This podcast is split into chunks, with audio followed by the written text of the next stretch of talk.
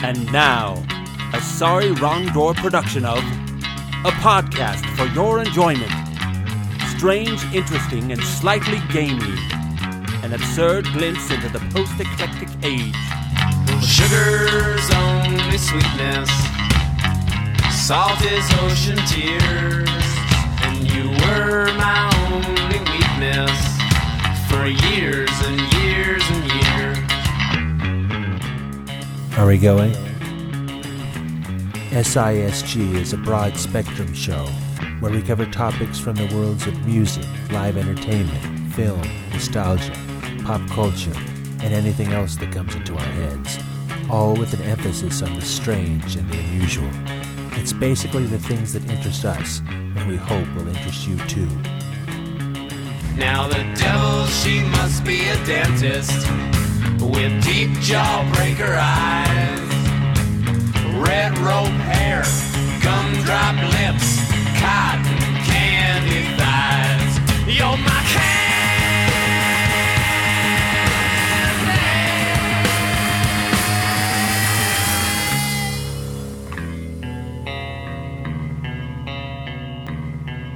Welcome, everybody, to podcast number 20. It's May, and you know what that means communism. May 1st is International Workers' Day, and May 5th is Karl Marx's birthday. So we thought we'd have some selections, both pro and con commie tonight.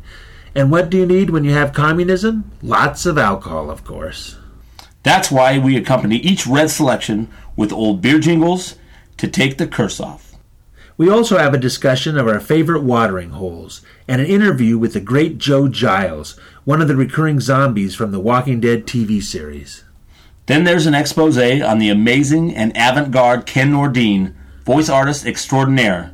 Throw in a scholastic book excerpt and some other stuff, and you have our show. So this is Jimmy Sweets. And this is Uncle Frank. Let's begin with the Techno Soviet Anthem.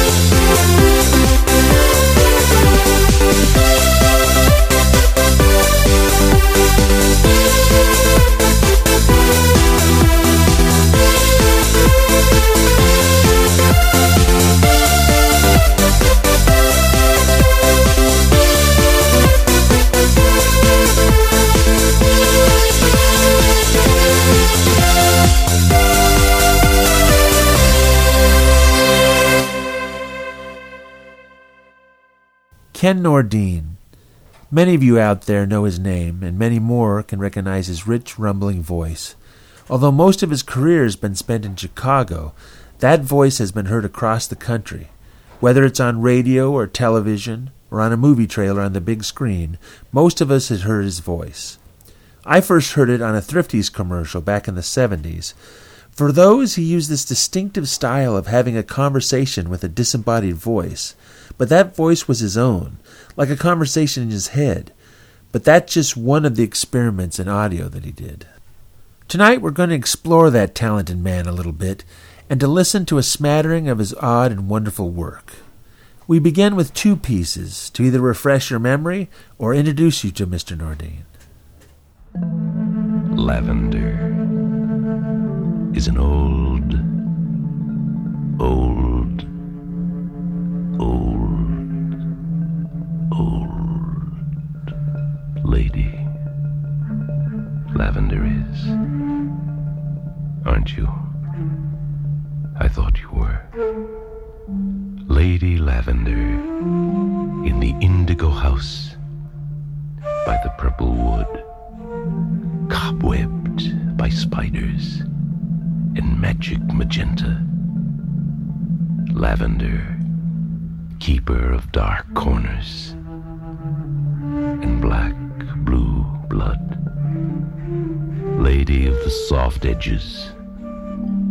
Tell us all, or tell me, where day goes with night, and what they do there, and what it means. The questions fall on your lavender lap, and your answer is a lavender laugh in a lavender cry near a lavender what? By a lavender why?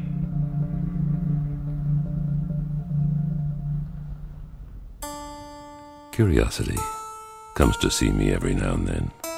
Good friend. Well, what do you talk about? Oh, it can be anything. like what? Well, the other day, Curiosity came by and we got to talking about a guy who used to play around with numbers. Who was he? Leonardo. Da Vinci? No, uh, Leonardo Fibonacci. How long ago was that? Back in medieval times. Uh-huh. See, what the Fibonacci do is pretty simple. He started with one, and adding one to itself, he got two. Yeah, that is pretty simple. Ah, but then he had one next to one, next to two, so he said to himself, I'll take the last two numbers in the list. You know, the one next to the two. One next to the two. And that'd give him three. Oh. And then the three next to the two would give him five. Five, yeah. The five next to the three would give him eight. Eight. And kept playing with the numbers 13, 21, 34, 55, 89. Sounds like a waste of time. well, that's what I thought. You know, that he didn't have anything better to do. But it turns out that the curiosity that had him playing with this kind of adding up of numbers, what's now remembered as the Fibonacci numbers, turns out to have a curious and, and very surprising relationship to botany and classical art. How so? I don't know why, but there seems to be examples of Fibonacci numbers all over the place in nature. Like what? Well, like the spirals of the tiny florets found in the core of daisy blossoms. You're kidding. No. There are sets of clockwise, counterclockwise spirals, each set a predetermined number of spirals. In daisies? Yeah, in daisies. 21 clockwise, 34 counterclockwise. And that 21 34 ratio is made up of two adjacent Fibonacci numbers. Amazing. The leaves on several trees, even the bumps on pineapples bear an 8 to 13 ratio. Think he knew what he was getting into? Yeah, I don't know. Sure made me curious. You know what I was wondering? What? If he could do something with Lotto. Lotto? Yeah, Lotto lessons. Help pick winners.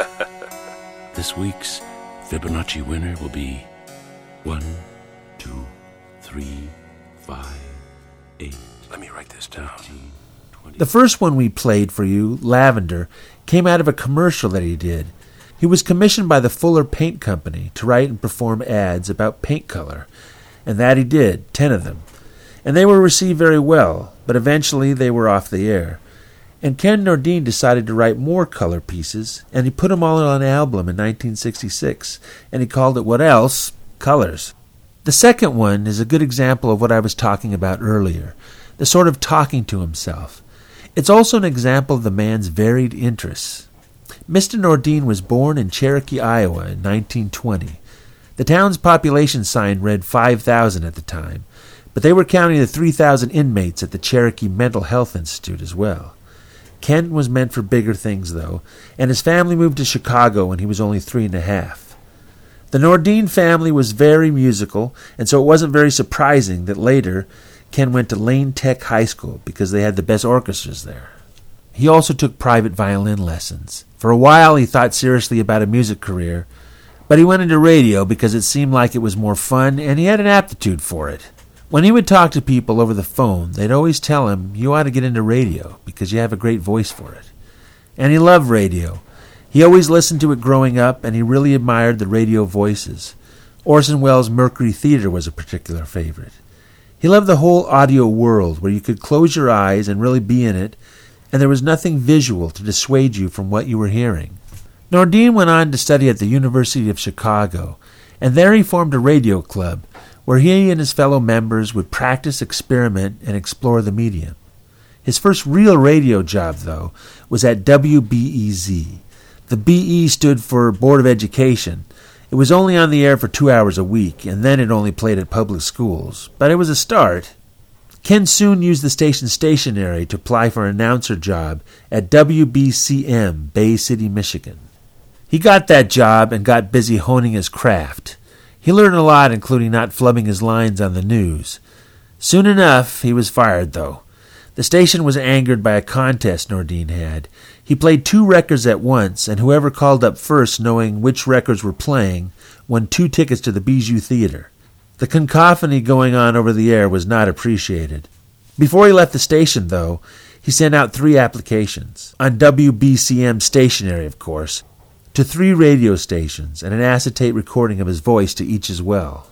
One station was in Hawaii, another in Colorado, and a third in Florida. He received job offers from all three, but he picked Florida because it was the closest. So he found an old guy that wanted to drive down to Jacksonville, drove the guy there in the guy's car, and then hitched to West Palm Beach, where Nordine worked at the night shift. One of his early shows there was called 8695. It was the phone number at the local exterminator. Nordine made up these characters for the show like Rigor Mortis or Rectural Temus. These were all pests that would cause trouble. One character, for example, Terence Termite, would be eating on a piano leg while the piano played Chopin. The radio audience heard this chomp, chomp, chomp. Then there'd be this crash of a collapsing piano, and Nordine would tell everybody to get in touch with 8695 right away. Nordine also would put sounds on after the Star Spangled Banner at the sign off time. There'd be like cooing doves or a creaking door. He had a lot of fun at all the different stations he worked at. But eventually he moved back to Chicago, and that's where his career really took off. He did lots of announcing and narrating and occasionally acted in radio dramas. He was on Lights Out, for instance, and announced on Incredible But True. You've heard that here a few times on our podcast. Then there was Jack Armstrong, the All American Boy, and the Adventures Club, to name just a few.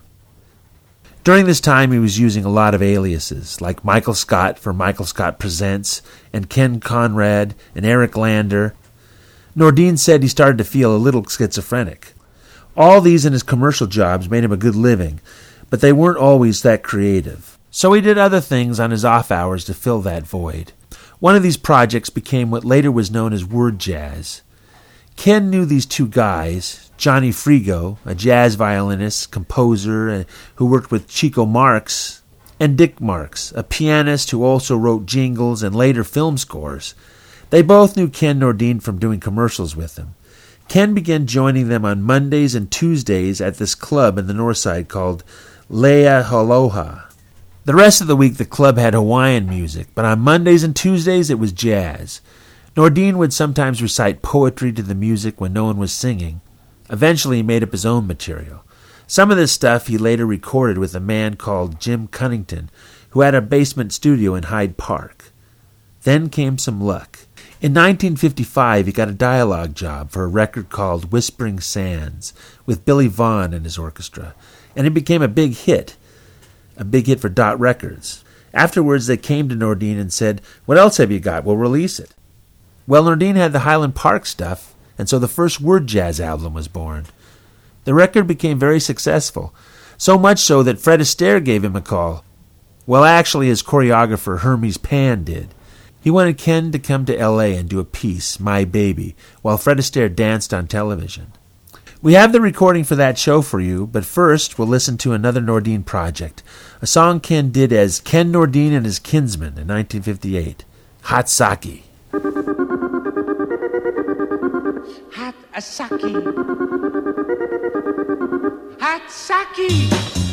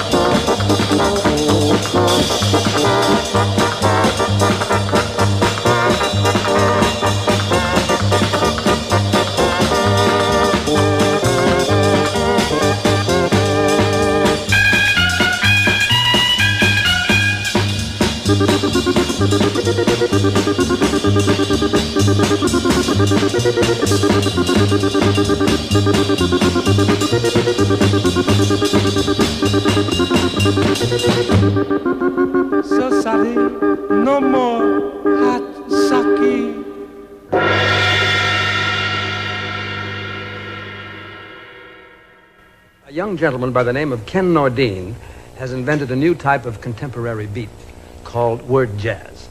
He's had several very successful albums, and I've prevailed upon Ken to come here and narrate one of his selections for us. This one is entitled My Baby.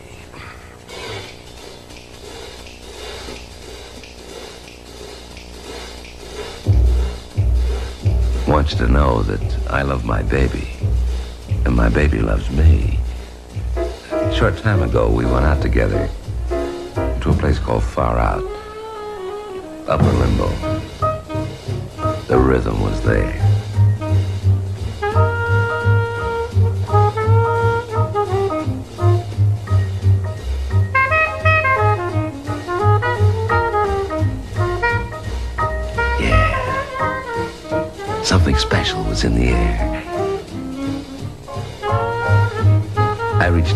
My baby's hand. She gave me a little squeeze. I knew we were in the same key. Everything was beginning to swing in a quiet, cool, warm way. My baby didn't say anything. Just looked at me with that special look my baby has. I looked back with that special look I get when my baby looks at me with that special look she gets. I couldn't help myself. Was love for sure.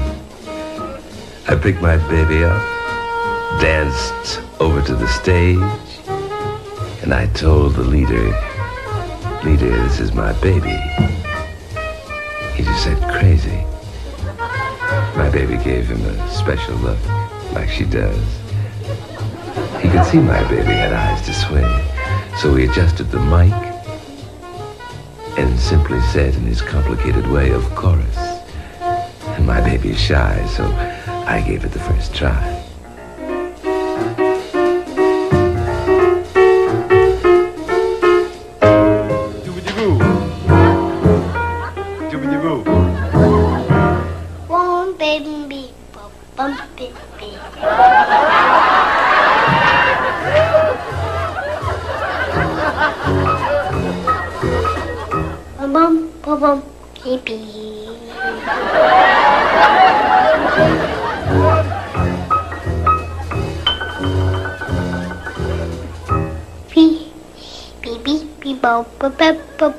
Baby. Two glasses of warm milk, please.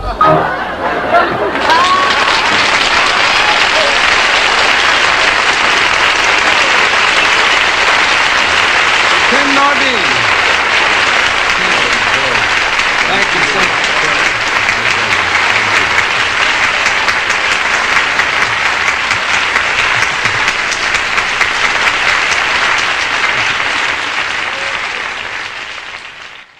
The baby talk at the end was done by Ken Nordine's son Kevin for the album. He was two and a half at the time. Now here's another track from the first Word Jazz album.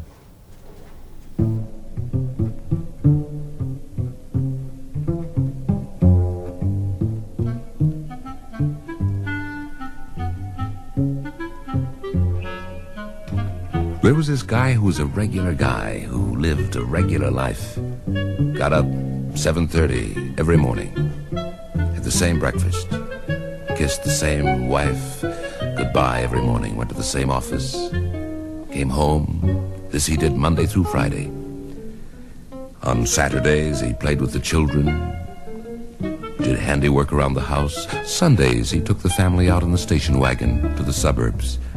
And there they looked at the houses and the trees, the billboards, the gasoline stations, and the railroad crossings. And his life might have gone on like this forever.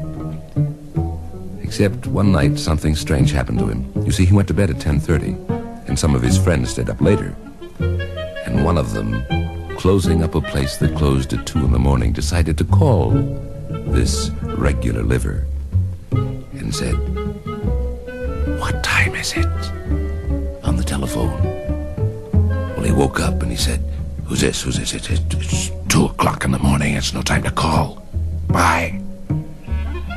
The practical joker called every night, two o'clock in the morning. He did this for two weeks. Friend cajoled, said, Who is it? Stop. Finally, after two weeks, the practical joker lost interest in the joke and did stop. Then came two o'clock, and the phone didn't ring. So he woke up. Why isn't the phone ringing? And he discovered that the only way that he could go back to sleep was to say, What time is it? Look at his watch and say, Two o'clock. Then he could sleep. He did this a couple of nights until he began to think, It's two o'clock where I am. What time is it in New York? Or in Hollywood? Or in London? Or in Hong Kong? In Cairo? He didn't know.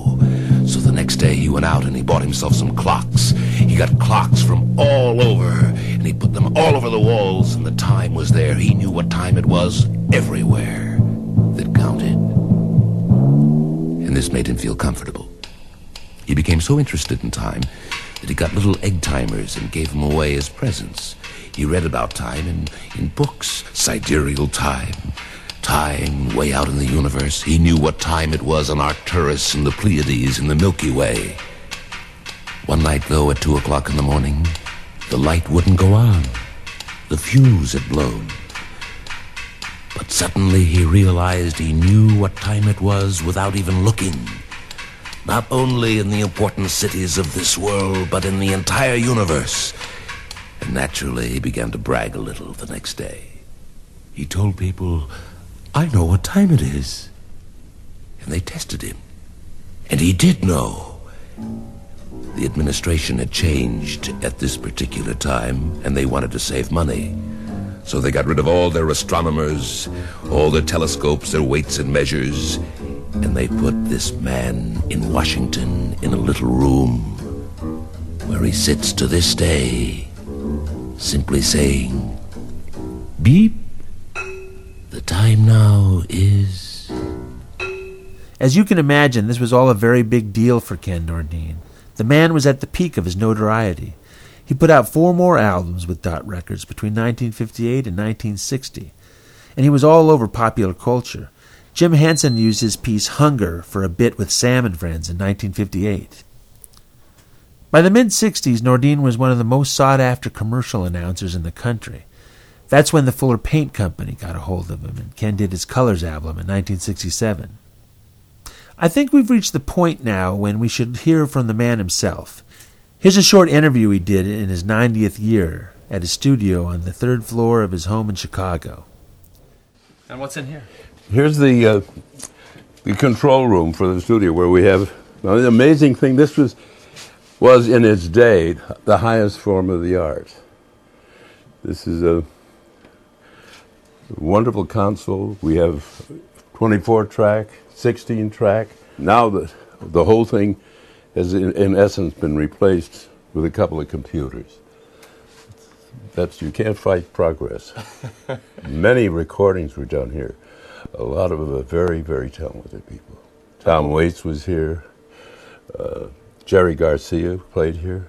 They'd say, "What are, what are we going to do?" And I said, "Well, you get something going, get a groove going, and uh, you'll know, and I'll know when you know." When it's happening, then I'll jump on top of it and we'll go from there. I don't know about you, but me, I love a groove. Yeah. Yeah. There's In fact, we did that out in at uh, Nothing else can in San Rafael in the Grateful Dead studios out there with uh, Dan Healy on the knobs. Uh, see, was, he was there. Howard Levy went out with me. We did the whole album in uh, one day. No Just that way? no retakes. I got along very well with uh, Jerry. So, what would a typical session up here be like as you were creating a particular piece for word jazz? Well, I'd be in that little booth there. You see it? Yeah, right through the glass. Yeah, that little booth with a microphone and, and earphones, so I could hear what's happening here, and I could uh, talk to uh, the control room. I could see what they were doing, and I would tell the musicians. Well, let's say I was going to talk about spiders. Spiders, I'd uh, tell them I want prayer. the the um, spidery heaven. one piano player to give the effect. Of course, he was using synthesized sound too. The effect of the spider moving. If you ever And someone else could be the net. blue bottle fly. Someone else could be um, the sly. Uh, and so we we create on an, in an abstract, free form, whatever they thought of. The flavor And is hard.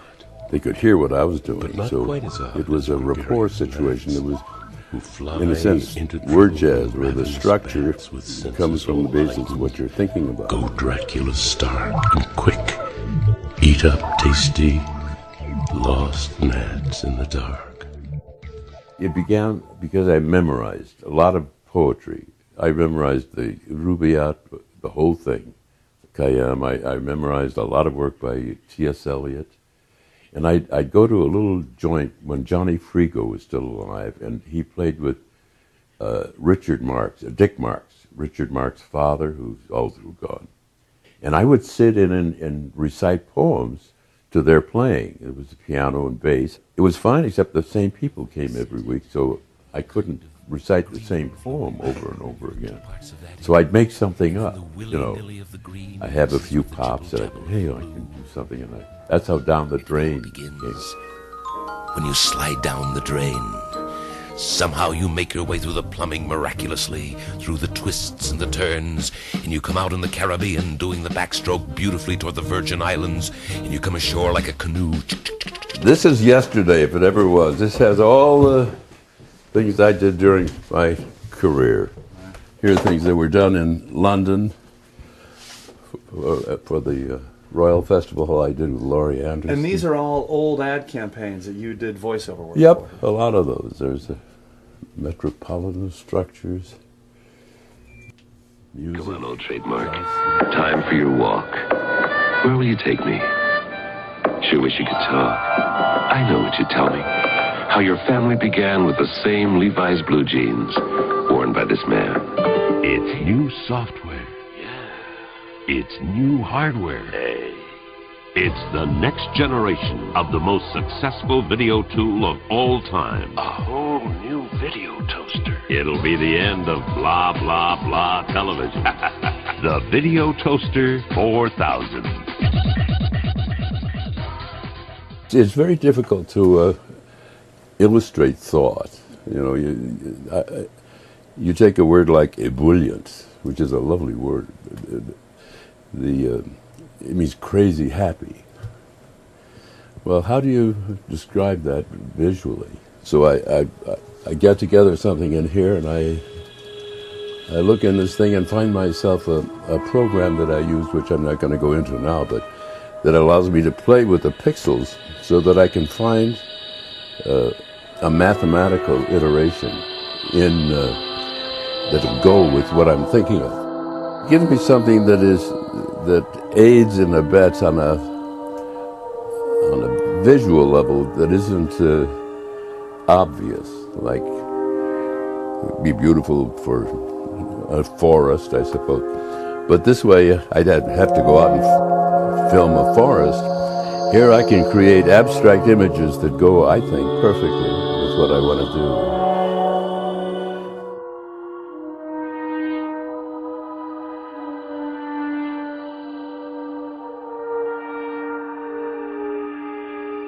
You're as active as ever. You're creating still. What is it that keeps you going?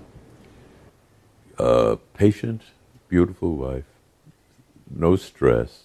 I'm, uh, I have uh, my ego is under control. I, I, I know there's so much to prove that I'll never be able to prove any of it. And I hate boredom, so by fooling around with the things that I do. I, I have so many projects I can't die. I'll be too busy. I now bequeath my stuff to each according to his need. Just watch out for old King Greed. Go call for help. It's always near. Eternal lawyers. They love to hear such reading as wills are made on. Like legal flies, are glad to buzz above what's left. Ken Nordine continued on into the 70s with his commercial work and other projects. He was even involved in the Exorcist movie, in the special sound effects department, and as a voice coach for Linda Blair. We'll play a few commercial clips for you later, but first I'd like to jump ahead to 1991 and play a piece from one of those collaborations Nordine was talking about. Here's him with Tom Waits on the Devout Catalyst album doing Thousand Bing Bangs.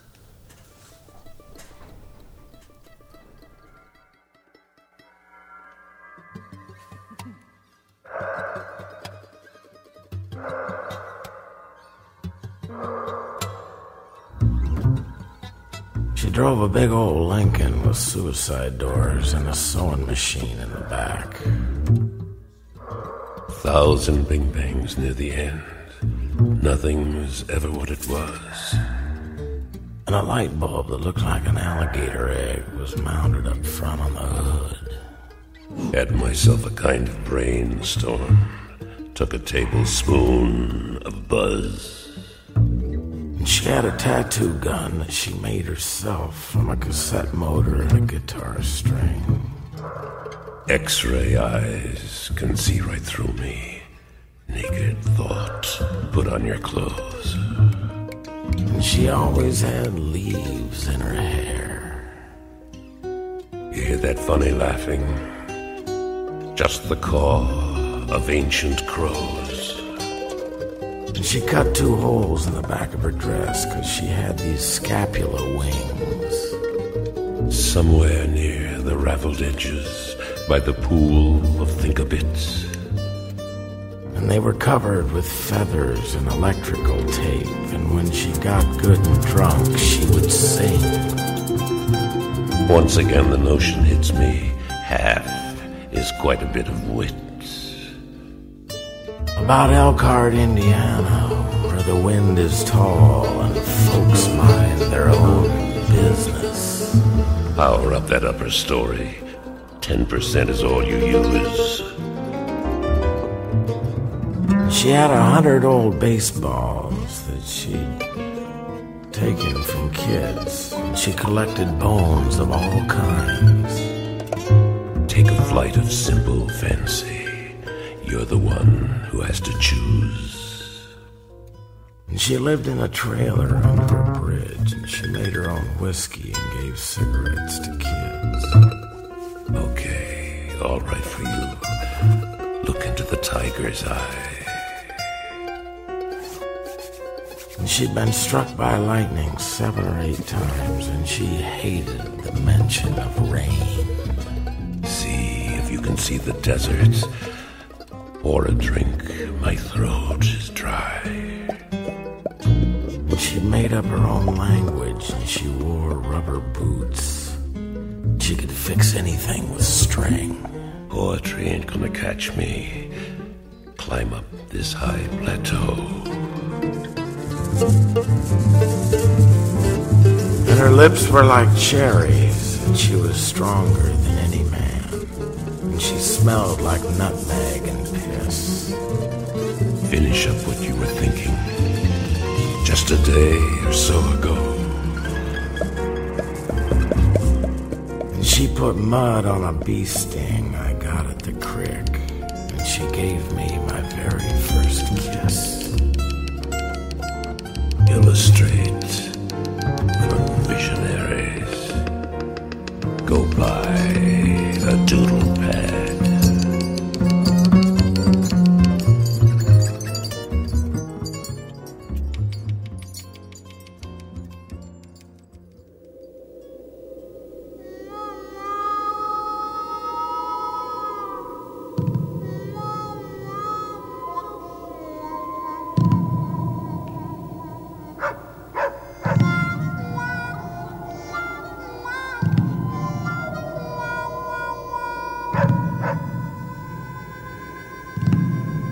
You old devil.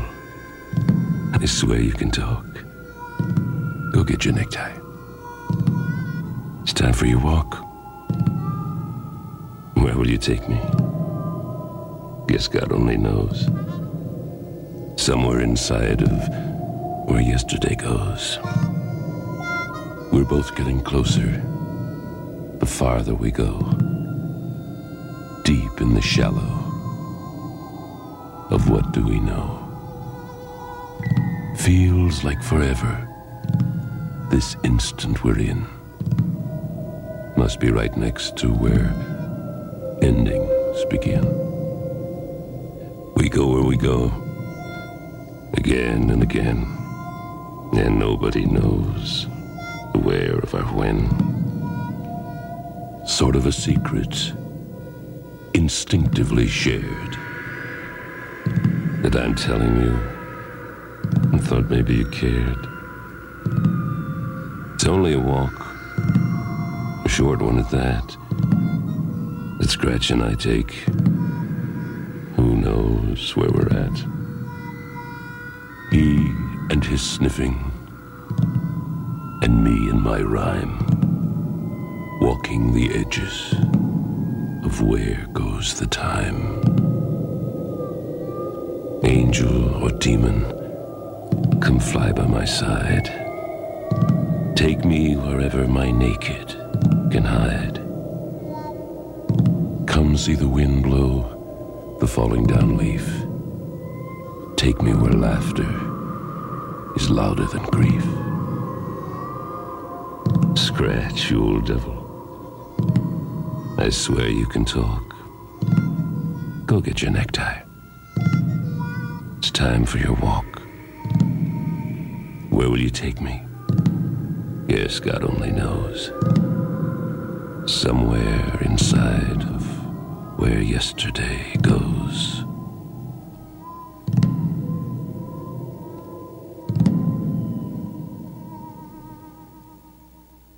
That second piece we just heard was Scratch from a 1979 album, Stare with Your Ears. It's about Ken Nordine taking his dog for a walk. And now we go back to the 70s for a small sample of Ken Nordine's commercials. Move, make the move. How do you follow a great car with a great car? With Chrysler 1970.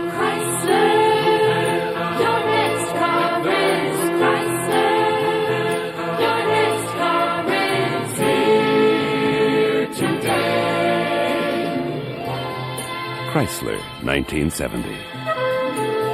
Your next car. The car built for the age of motion.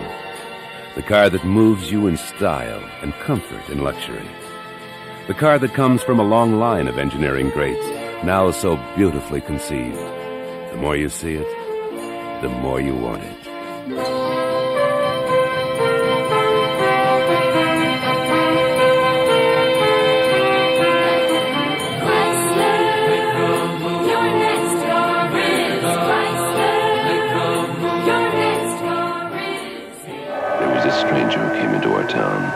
Was tall and had eyes that could look right to the bottom of you. We might have welcomed him, except for one thing his pants. They weren't dull like ours, and this troubled us. Stranger, how is it your pants have colors and flared legs? He just smiled and said, I'm wearing Levi's. Dull has gone out of style. Then, in his strange way, he transported us to a world of Levi's slacks and jeans, tweeds, cords, flares with Dacron polyester. It was magic. Push jeans, blue jeans, bells, beautiful Levi's magic, coveralls, knickers, and knits. And we cried for more. No, I must go to other towns, he said, and he left. Left us with our new Levi's. Yes, we'll miss that stranger. But you know, life will never be dull in our town again. By the way, how are things in your town? In our world of endless imagination, anything can happen.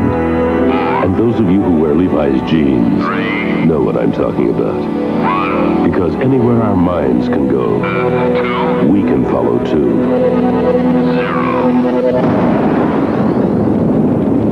Go ahead, chase a dream. In Levi's jeans.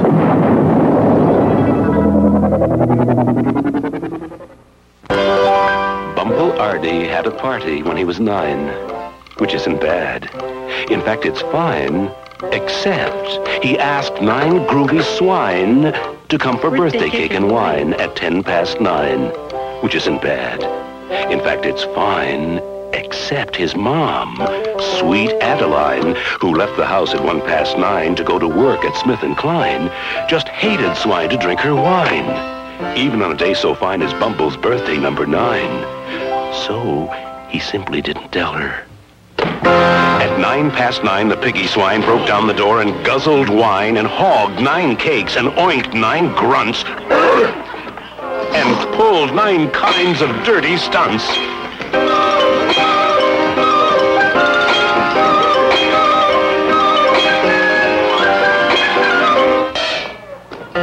The house looked like a stinking sty, and Bumble Ardy had to cry when all nine swine squealed, Cheers, cheers, cheers! May Bumble live 900 years! Which isn't bad. In fact, it's fine, except just then, sweet Adeline, who finished work at half past nine and hurried home so she could dine with Bumble on his birthday nine, and found instead nine swilling swine, began to shriek and shake and whine. I'll give you pigs till number nine to split. Get lost, vamoose. Just scram, or else I'll slice you into ham.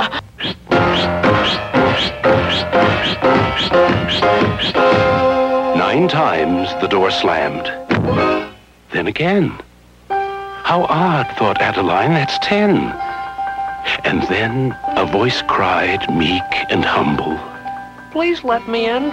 It's your boy Bumble.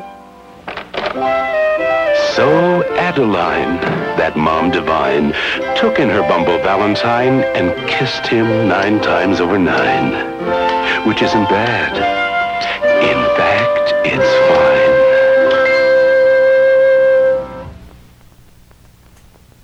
That last piece was actually from Sesame Street. It was an animated story by Maurice Sendak in 1970.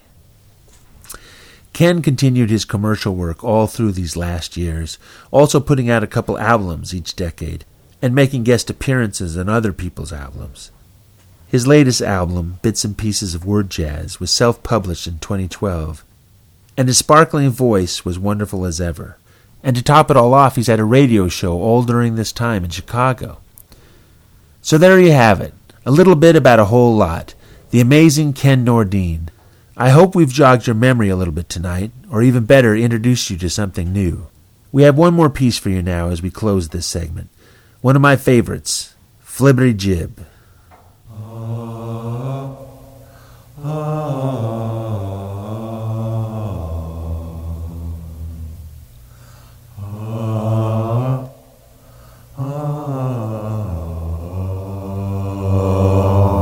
There was this stranger who came into our town.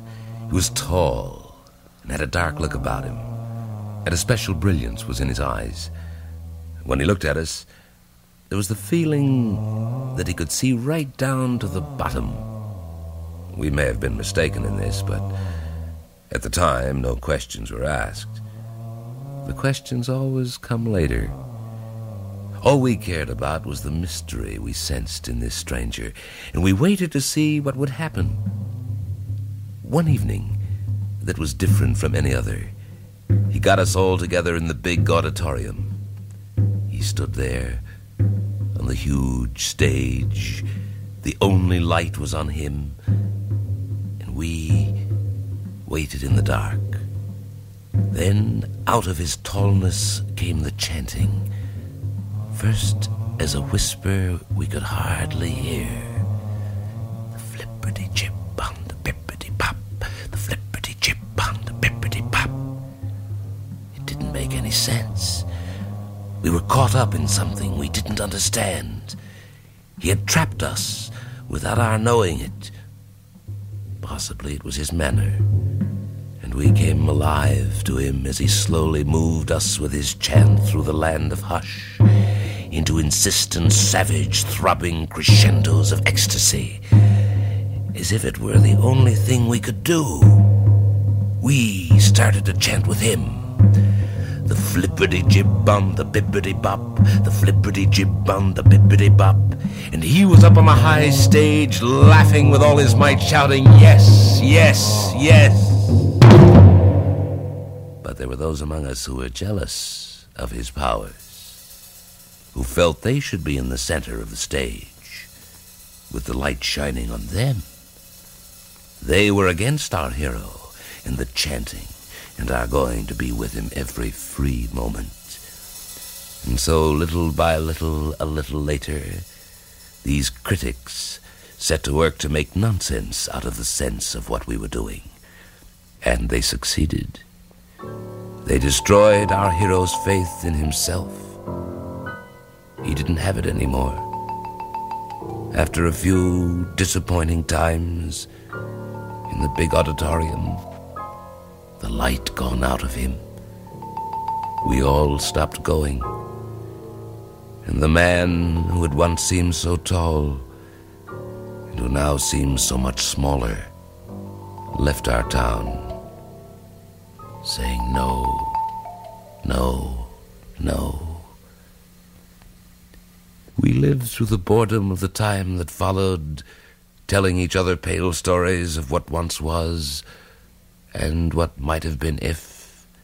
We lived on histories and hopes. We did this until the miracle we never thought would happen again happened. Another stranger came into our town, and he too was tall and dark and had eyes that could look right down into the bottom of you. And he got us all together in the big auditorium, and with the light on him, we were in the dark. He chanted, The flippity jib bum the bippity bop, the flippity jib bum the bippity bop, and we joined in, and the magic was in us, and he was laughing, and all his might was with him, and he was shouting, yes, yes, yes. But there were those among us who were jealous and so forth. You know, you know what they did. Little by little, a little later, they put us back on the narrow path. This is the way things have been in our town for as long as anyone cares to remember. By the way, how are things in your town?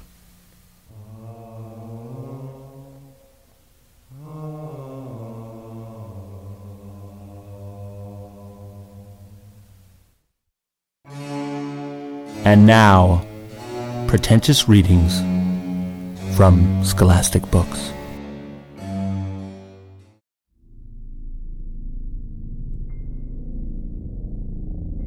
Tonight we have a scholastic retelling of a classic, Robinson Crusoe.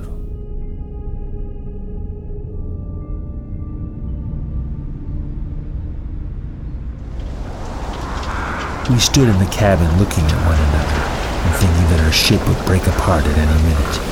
We did not know how much longer we had to live. Then our captain said we would try to reach land in our small boats. On our deck, we found that one of our boats had a big hole in it, where the wind had driven something through it. But the other boat would still float all right. We got it over the side of the ship, and all that were left of us got into it. We were not much better off there than we had been on the ship. The waves lifted us high one minute and then dropped us the next. We pulled on our oars as hard as we could. For a time, we seemed to be getting nearer the land. Then a wave as high as a house lifted us, and our boat was upset. And before I could so much as cry out, I found myself deep in the water. As I went down, down in the rough water, I thought I had met my end. But I was a very strong swimmer and I tried to save myself. As soon as my head came out of the water, I caught my breath. Before the next wave broke over me, I saw that I was being carried near the shore. I swam as hard as I could toward the land. Wave after wave lifted me and broke over me, but at last I felt the sand under my feet.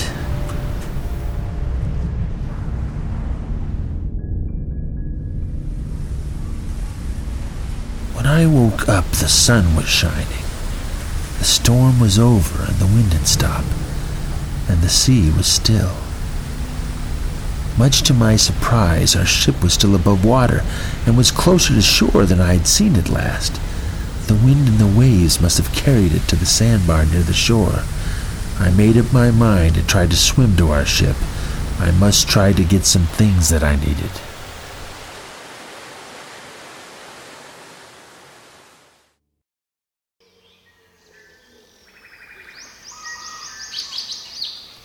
Near where I had landed, there was a hill. I took one of the guns and climbed to the top of it. From the high place, I could see a very long way. I did not know whether to be sad or glad about what I saw. I saw at once that I was on a big island. There were no signs of any other people that lived on the island. Far away to the west, I could see two other islands which looked even smaller than mine. I began thinking of making myself a place to live. I had not seen any other people or wild animals, but that did not mean that there weren't any. At one place in the rock wall, there was an opening into a cave. I made my mind up to build my house right in front of the cave. I drew a half circle on the ground before the rock wall, about ten yards out from the rock and twenty yards across. Then I cut down many small trees. I cut off their branches and made them sharp at one end, and I drove them into the ground on the line that I had made. I put them very close together. When they were fast to the ground, they were a little higher than my head.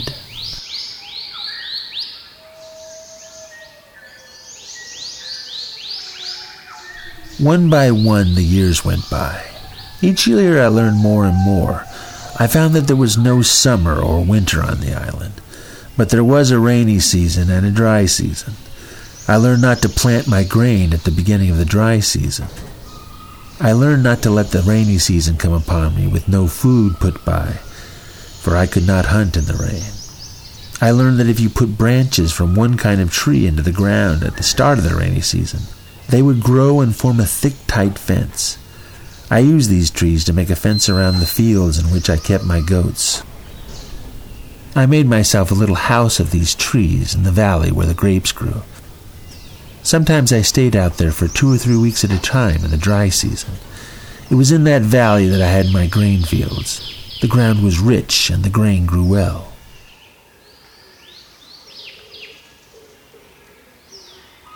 One day I went out for a walk along the shore of my island. I looked down and I saw the print of a man's bare foot in the sand. At once I was very much afraid. I stopped and looked all around, but I could see no one. I walked up and down the shore trying to find some other footprints. There was just the one. I came back to look at it again. It was the print of a very large foot. I could see the toes and the heel very well. I knew a man had made it. I was so afraid that I ran for my house. I got inside so fast that I do not know whether I climbed the ladder over my fence or whether I went straight through the hole in the rock. I shut the door in the rock and I took my ladders inside. I did not go to sleep that night at all. I lay there thinking of all kind of things, and the more I thought, the more afraid I was.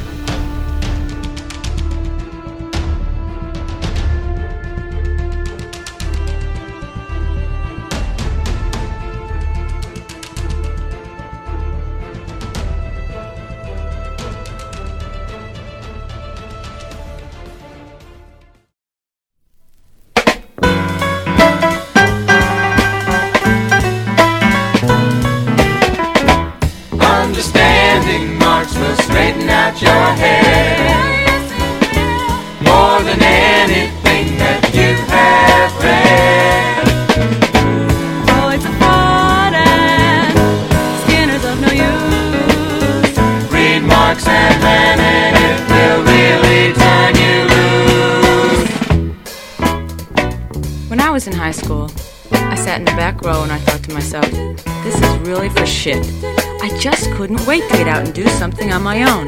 So I quit school and went out to look for a job.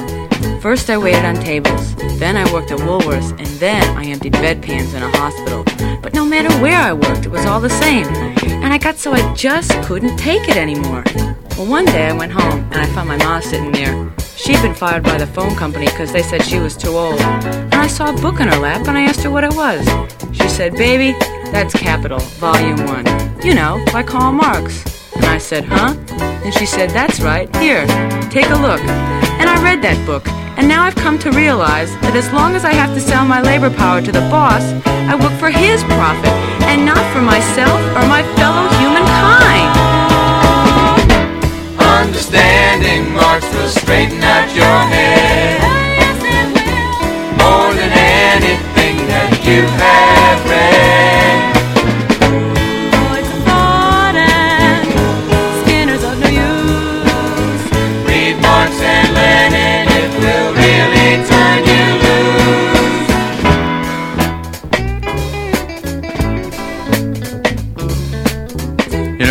I had me a nice looking job, and it paid pretty good, you know? And I got myself a swimming pool, a wide track Pontiac, even a snowmobile, one of the Jap makes. But the more I spent, the more I'd end up owing, and I had to work overtime at the goddamn job. Well, I'm in the locker room one night after the shift, and the janitor comes in and he says, Fellow worker, you look mighty unhappy. And I said, Huh? He said, Read this, and he gives me a book. So I said, What's this? He says, It's State and Revolution. It's by Lenin. Well, I'm not a man who reads many books, but I read that book, and now I know that as long as you sell yourself, you cannot be yourself, and you cannot snowmobile your way down the forest trail to inner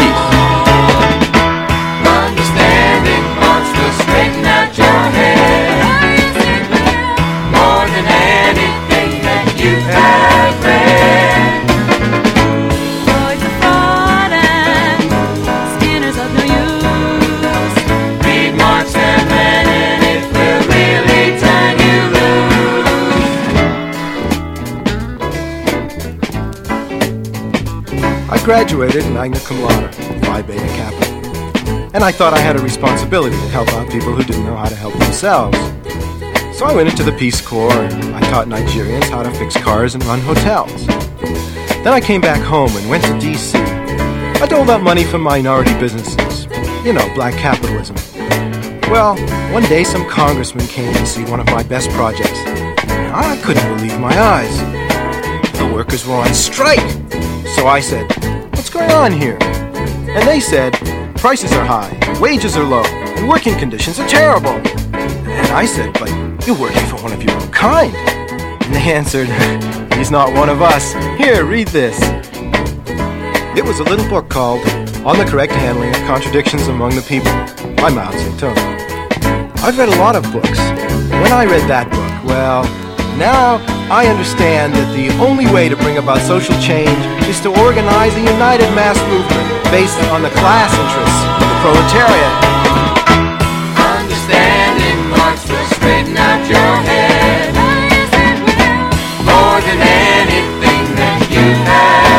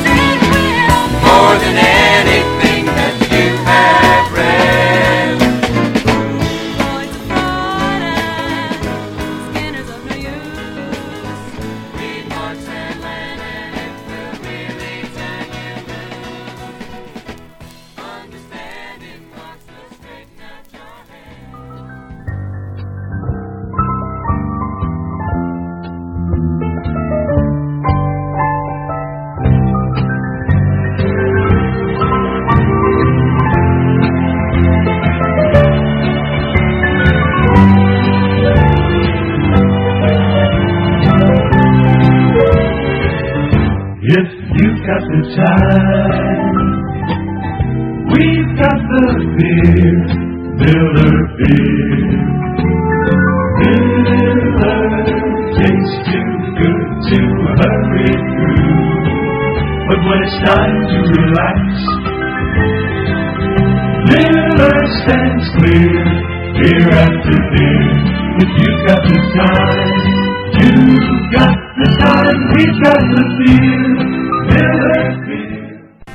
When you're due for a beer, Busch does it. You can't say beer better than Busch.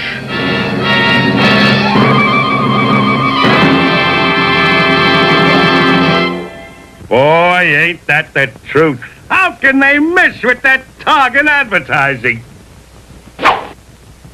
Yabba dabba doo. Right on target, Fred. When you're due for a beer, Busch does it. Oh, there's a lot of Busch gonna be sold. Beginning right now. Fill her up, Fred. From the land of sky blue water, from the land of pines, lofty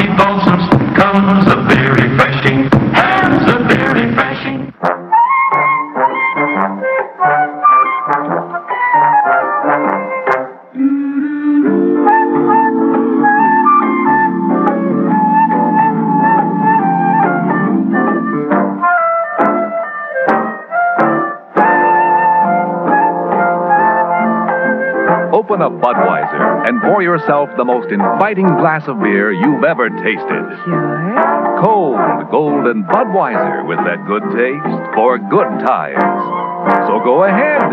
Live life every golden minute of it. Enjoy Budweiser. Every golden drop of it. Budweiser beer is for folks who know where there's life.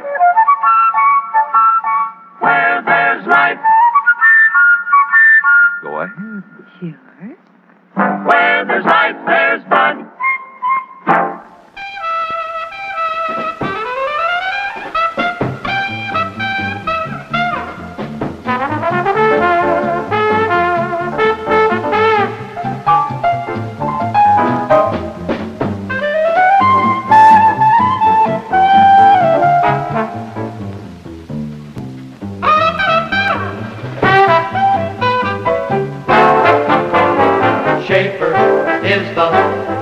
Beer to have when you're having more than one. Schaefer, pleasure doesn't fade even when your thirst is done. The most rewarding flavor in this man's world for people who are having fun. Schaefer is the one beer to have when you're having more than one. The city's vacated. Not a single intelligent life there. Cause everyone ran scared when people started eating their friends. The streets are infected. Full of meat bags, just making a lunch run for something to munch on the menu. was strictly human. So run while you can. Bring a shotgun and a friend. Cause the zombies are here to stay.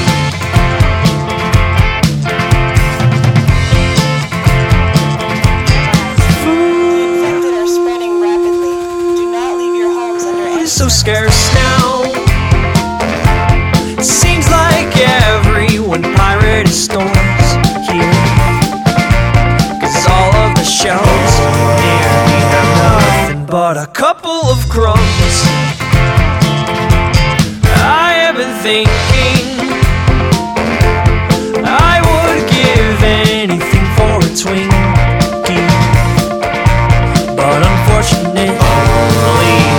All seem to be covered in guts. So run while you can. Bring a shotgun and a friend. Cause the zombies are here to stay.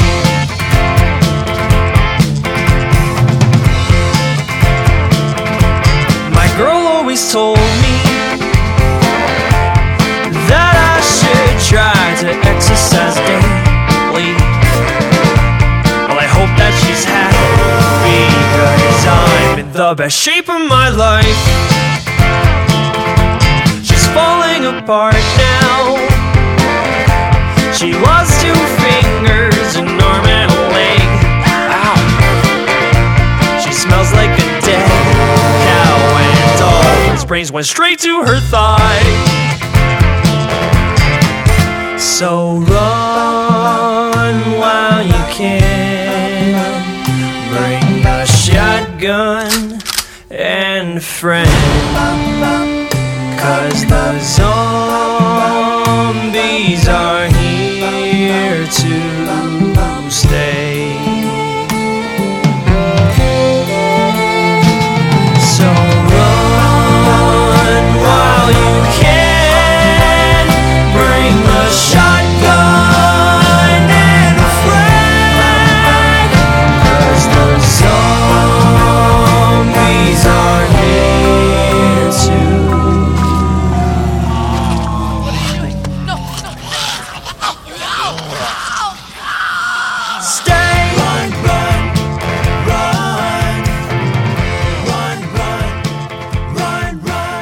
I'm here tonight with Joe Giles, a man who's been in the makeup effects business for quite a few years, but he's better known now for his portrayal of animated corpses in the AMC ana- blah blah blah in the AMC series The Walking Dead.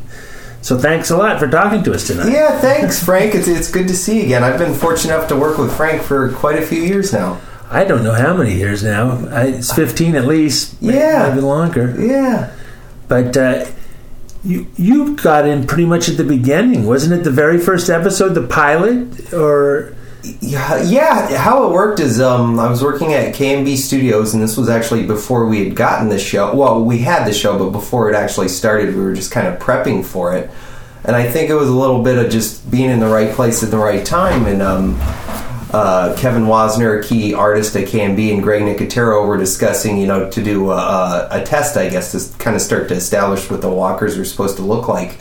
And I was just standing there, and Greg asked me if I wanted to be a model for it, and I said, sure. And um, so they did my life cast, and we did kind of a you know makeup test on me. Uh, Kevin tried a couple things, and then kind of from there it just stuck. Um, what happened was is then um, after they did the makeup tests on me, they they showed some of the uh, photos to Frank Darabont, and then Greg actually invited me to go down to I believe it was Stargate Studios in Van Nuys um, to do some camera tests you know, to uh, see kind of how the makeup would read in different types of camera and lighting situations. And it was a funny situation is I was in the trailer with Greg and Kevin, and there was a man in there talking to us. And I honestly didn't realize it was Frank Darabont at first. but he was a really nice man, and um, I, I did the camera tests all day, and uh, he was very excited, liked what you know what he saw with the makeup, and then took a notice to my acting too, and the kind of just style of how I did it.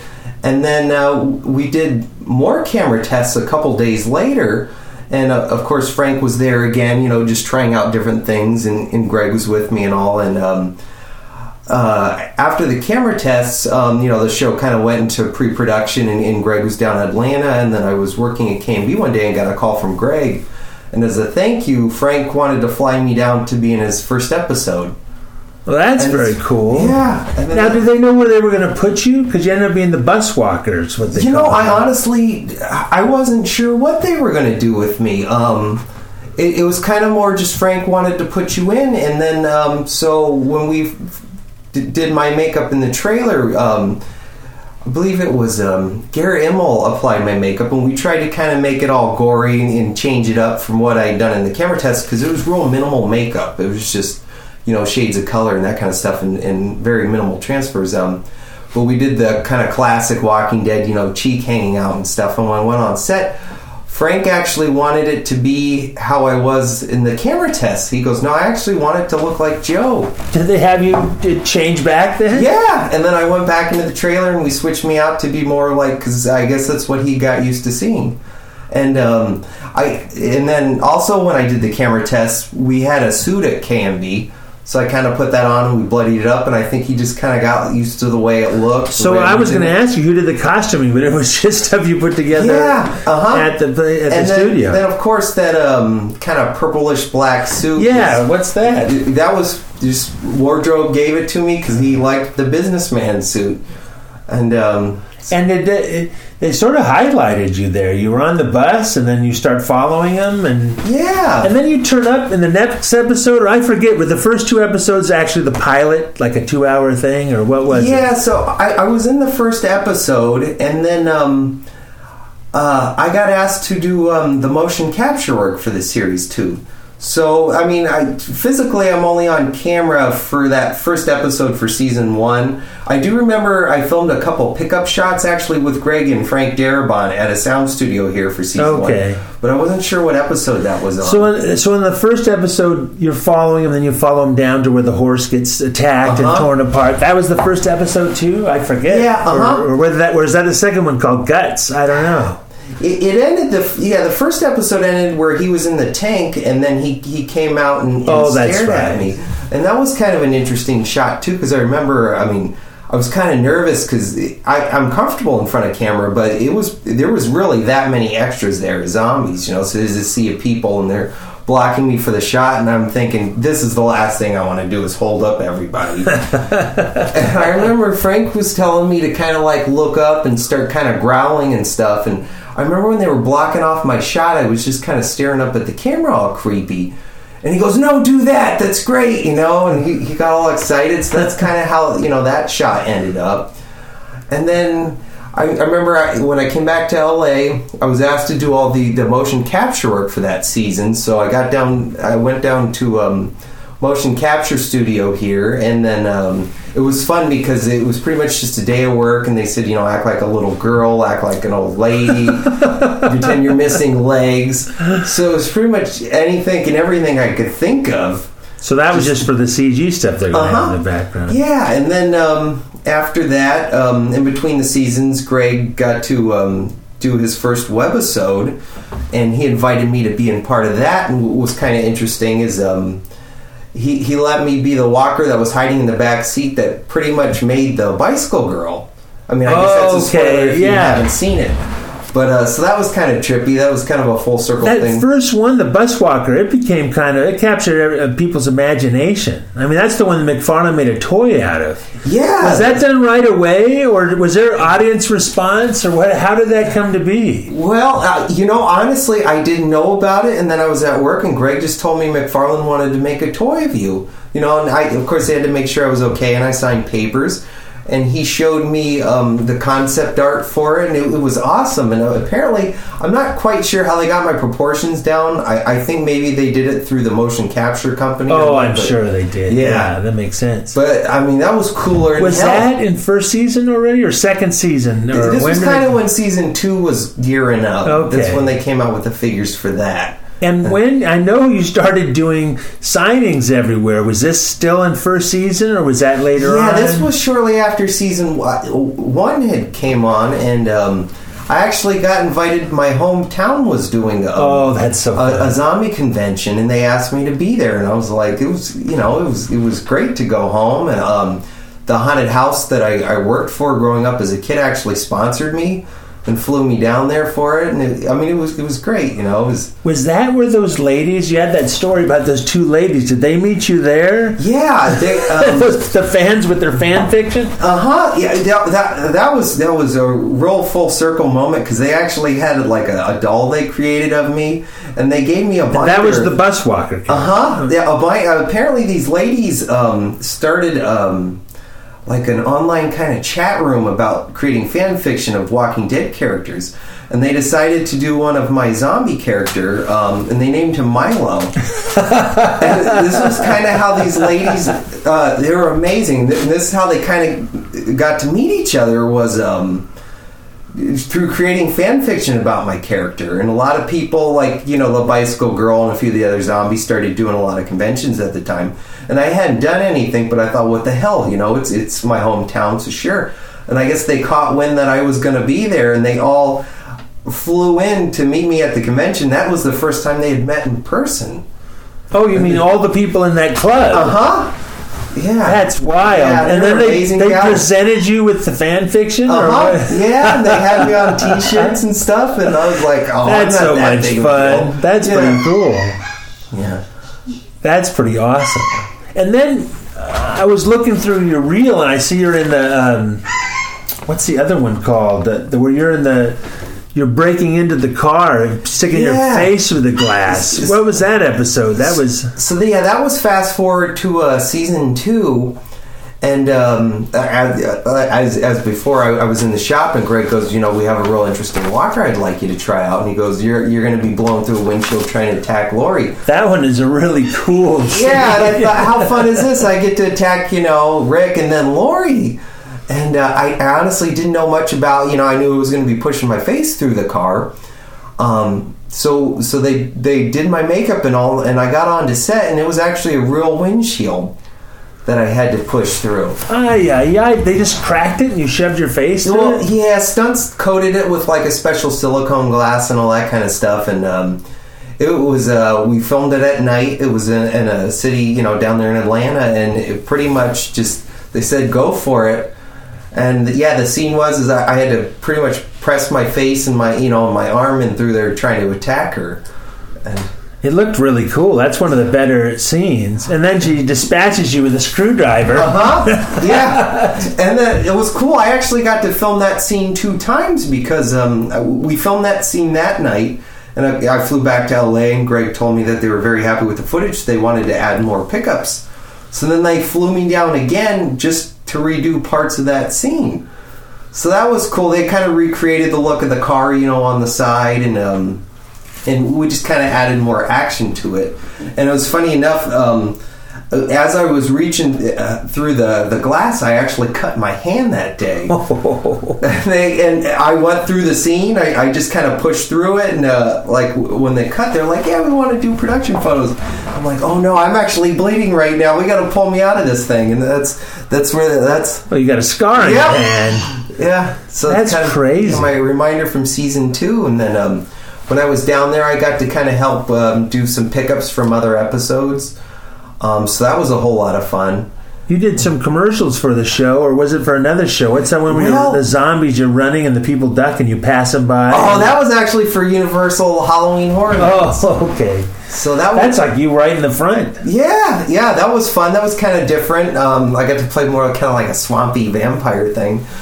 But uh, commer- I actually got to do quite a bit of commercial work for Walking Dead. Um, early last year, I got to do a T-Mobile commercial for it. Um, where my I, I play a guy's a kind of zombie best friend, and the whole idea is you can take Walking Dead around. I you saw that one. I didn't know that was you. Yeah, using your phone instead of actually having a real zombie. And they got to rip my arm off, and then um, what was it? It was um, er, uh, last year as well. I got to do a, a Kentucky Fried Chicken zombie commercial. I didn't see that one. Yeah. Was that regional? Yeah, that- yeah. That, I, I'm not sure. honestly don't remember. I, it was early His this year. looking good. Yeah, and I, I, I thought it was kind of funny because they're like, yeah, they're doing a zombie KFC commercial. I'm like, how does that work out? But Yeah. it did. Um, it, it was fun because uh, my buddy um, Mike Ross, he's also a mold shop supervisor at KNB, went down there with me and he actually applied my makeup. It was kind of a fun scene because the whole idea was is that they serve uh, chicken to the behind the scenes actors. And the KFC chef lady, as I'm eating it, my zombie makeup pats me on the back, and then my jaw falls off my face. That's cool. So it was all like behind the scenes on Uh-huh. the set of The Walking Yeah. And then now you've done Fear the Walking Dead. Yeah, that th- okay. So yeah, I, I had my timeline wrong, but I d- actually did that this year. Them commercials were last year. Um, it was in January. I got approached to go down to do uh, Fear the Walking Dead, and I was, I was real excited because they filmed that in Mexico, and I had Oh, that's I. I haven't had many opportunities to go out of the states. So of course I was all over that, and um, What part of Mexico were you in? it, it's uh, called Rosarito. oh yeah, then- Rosarita Beach and that. Yeah, that's the- real pretty there. Yeah, apparently they have um, they have studios down there where they. That's where like, the Master Titanic Command- yeah, was. Titanic and stuff. So I was real excited about that, and um, the walker I got to do for Fear was a really fun one. I mean, because it was different. Um, the whole concept is is that uh, I was buried in the sand, being eaten alive by crabs. That's cool. And uh, of course, there, there really wasn't real crabs, but um, you know they had a crab kind of body parts around me, and then the digital guys um, did it. And the whole idea was is that they were scuttling all over me, and I'd pick one up and eat it. And uh, of course, I'm playing pretend because there's nothing there. Uh, and uh, I remember, you know, I, I did a couple takes just trying to, you know, how, how in the hell did zombie eat a pretend crab? And like in the middle of my two takes, I ended up eating half a pound of sand just because I'm smearing it all over my so face. Yeah. Um, and so they buried you in the sand there. yeah, it was pretty much a, a 25 gallon drum, and the, just dug a hole into the sand, and they had me hop into it, and then they uh, kind of the um, I guess set dressers or stunts rigged this kind of like skirt thing around me, and then they they covered it with sand. So I was, I mean, I could get out, but for the most part, I was pretty much locked into this thing. How long did you shoot that? Oh, it was about a day. Sh- you know, it, it, it wasn't it wasn't like a typical like fourteen hour day, but I'd say it was probably about a good six seven hours. You were know. six hours in the barrel. Yeah, I mean with the break in between, and then the um, the, uh, main character is kind of examining me, and he you know he rolls down the hill and, and lands on top of me. We do this whole kind of drawn out fight scene. That's really cool. And uh, you know that that part was fun, and then he ends up killing me. I mean, I don't know how much this should I save. Would, would it be spoilers or no? I don't think so because it Okay. has it come out. Yeah, yeah, yeah. I Okay, thought I, just so. don't want to ruin it for your listeners, but um, so then he kills me, and I'm laying on top of him, and then two other stunt performers, zombies, roll down the hill and land on top of me. I'm like, oh my, like, can this get any times? crazier? How many times did they do that? part? Well, that took about four or five takes, but but then the worst part happened. So after I've been in the sand all day, sand's in pretty much parts of my body I didn't even know existed at this point. um, I'm over top of the main actor, and he stabs one of the the main zombies, and all this blood pours all over top of him, and. Um, Dave Dupuy and, and Dave DeCunto um, rigged the guy with this gigantic blood batter, you know, blood Yeah. thing rigged. And I'm playing dead over top of this dude, and they stab the blood bag, and it just covers him all over his face. And I'm thinking, oh, that's got to be horrible. Well, little did I realize it was like almost a full gallon of blood. It starts filling my little pit of sand that I'm buried in, and I could just feel this mixture of blood and sand just filling my underwear and shoes. And I'm like, oh, How many times was that done, or was that? that was a one take wonder. Thank Thank goodness. God. But Yeah, that's crazy, but that's normal actually. yeah. And I saw you. You did quite a few others. There's one where you're going after a guy tied to a gurney. Was that from season one? Yeah, well, that was actually um, one of Greg's webisodes. Okay. And um, what was real interesting about that one Those was good. it They looked as good as the it was series. Kurt Russell's son that, was- that was on the gurney, and he was a cool dude, man. Really great, you know. And um, I liked him a lot. And uh, yeah, I got to play a, a kind of like a security officer, zombie guard or whatever, and. Um, uh, I actually got to play another walker for that same webisode too at the very beginning when they're at the campfire.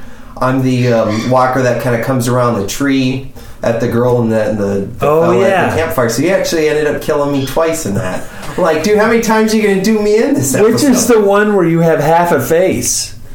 That was that was um, Greg's first one. Okay. And then I got Yeah, you got killed all kinds of ways. Oh, hell the head. Yeah. and- And then I'm on uh, Greg's, uh, I believe it was cold storage. And I, I get my uh, my jaw knocked off by Chris Nelson, which is a fella that many of you might not know, but he, he works in our, our field as well, and he does you know acting on the side Yeah. too, and uh, so it's kind of interesting having coworkers kill you on camera. But That's pretty darn cool. Yeah, I see you did some other stuff too. You were in the, the Lords of Salem.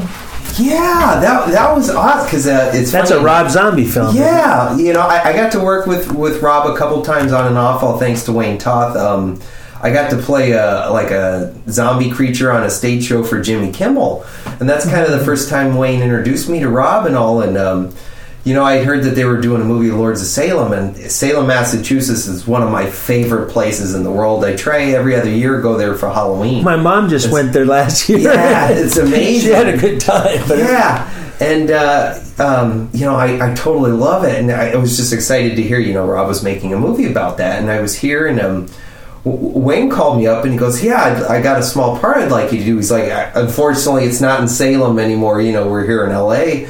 But um, would you like to be a part of it? And I was like, "Of course, I'd love to be a part of it." And um, so th- they had a small studio set up for. It was the scene where um, his wife Sherry is is kind of in a living room talking to her friend, and she looks up and she sees these kind of three demonic surgeons in the room, and they're kind of yeah, like kind of devil surgeon guys or whatever. And I got to play the one in the middle where I reach over and I touch he's one the main one. Uh huh. Were, those masks or were they makeup appliances? Yeah, or what ca- was it? yeah, um, yeah. They they were all masks fabricated by Wayne, and uh, Oh, that's cool. Yeah, they looked amazing, and uh, yeah, Wayne has a Halloween Town right now, in case anyone doesn't know, and, and all his own studio and everything else. So. Yeah, yeah. I mean, you should totally go check it out too. It's a year-round Halloween store on Magnolia Boulevard in Burbank, and um, but yeah, I was just excited to you know be a part of Rob's movies because I, was- I was a fan. One of my favorite Halloween movies is House of Thousand Corpses. And I just, it's kind of one of them weird moments in life where you're a kid, you know, you work in a haunted houses, you love that movie, and you fast forward to like, wow, I'm in one of his movies. Like, what the hell? Yeah, that's awesome. And then you were, um, well, I know you were in the Mummy in the uh, what is it called? The one that Greg Nicotero did. Yeah, The- he did a, a film A called uh. United um, Monster Talent Agency, and the whole idea was is that back in the day, um, the classic movie monsters were actually real monsters, and they had agents. And um, the, the Mummy is, is one of my favorite Universal monsters, and, and Greg goes, "Yeah, I would lo- love for you to be Karloff as the Mummy," and I was like, "Whoa, what the hell?" He came I out mean, really nice. Yeah, yeah, he just keeps giving me all these dream jobs, you know. What? What? Um, who applied that one on you now? that that sculpt was Andy Schoenberg, and he actually applied the makeup as well. He's a key artist at uh, KNB as well, and brilliant makeup artist. Did many years on The Walking Dead, and just, I love his sculptures. Yeah, and he he actually sculpted me to look like Karloff, and then the mummy like on top of it, and it came out amazing. And then there was the this there this is it, the Michael Jackson thing. What was that? Because I never saw that production. Honestly, that was the first, um, I, I would say, professional acting job I was given, and um, I was at. It was like yet again, right place, right time. I really have Greg to thank for my acting career because I was working at KNB, and he came up and told me, he goes, you know, we're going to do some zombies for a thriller remake. Would you like to be one? I was, you know, my jaw hit the floor. I'm like, uh, yeah, sure, you know. I mean, I didn't care what it entailed, what it paid. It didn't matter. It was just like it was a chance to do a zombie for thriller because that was that was also an inspiration growing up. You know, Yeah, the for houses we, we we worked at, we would watch it. And the, they didn't tell me much about the project because at the time, you know, they were trying to keep it real under wraps because it was a Michael Jackson thing, and it wasn't even called Thriller. It was uh, it had some kind of code. Well, you know, you know, in the business how they do the code names. Was this before he was passed away? Yeah, so Okay. so what I slowly learned was is that the whole idea was is we filmed we essentially refilmed the, the thriller music video for what was going to be his tour in England, the This Is It tour, where it was you know the whole collection. They show it on the big screens and Yeah, everything and- and during the, the i- concert. The idea was is yeah during the concert they would show this music video on the big screen, but it'd be 3D. So people in the audience would wear special glass. I'm not sure how it was going to be set up, whether they wore glasses or whatever. And then the idea was is that the um, the video would blend into the concert, and then the dancers in the same outfits would come out onto stage. So the whole thing Oh, just kind of cool. blended seamless. And um, so I, I got to the sound stage, and we kept hearing maybe Michael was directing it, maybe he wasn't. We wasn't too sure. And then I got to the sound stage, and it was amazing. It, it was, I mean, it was it, the the far background was a big green screen, but it, I mean, it was straight up. It was a graveyard, mausoleums, the whole work. Oh, and I'm man. like, holy! This, Where this is- was this shot at again? This was uh, it's the Sony Studios in Culver City. okay. Yeah, the old uh, MGM. Yeah, and it, it still didn't hit me yet that I'm like, oh my god, I'm in a Michael Jackson music video, and um, the fella that applied my makeup was Greg Nelson. And Oh, he was an old school makeup artist, you know, and I was like, wow, you know, it was just kind of the whole thing. And when I got on set, it was actually uh, Kenny Ortega directing me. And that was kind of a very kind of full circle moment because he directed uh, Hocus Pocus, and that's one of my That's a really uh, love movie. that movie. And I was like, oh wow! So they, they kind of put me in and they buried me into the ground, and the whole time I'm sweating bullets, thinking, oh god, please don't ask me to dance. You know, I mean, I'll try, but what the hell? And then I laid down in the the dirt, and they kind of just left it up to me what to do. You know, he he he more just said. You know, you go on three, you go on two, you go on one, and he was dealing with dancers at the time because all all those corpses in that scene are dancers. yeah.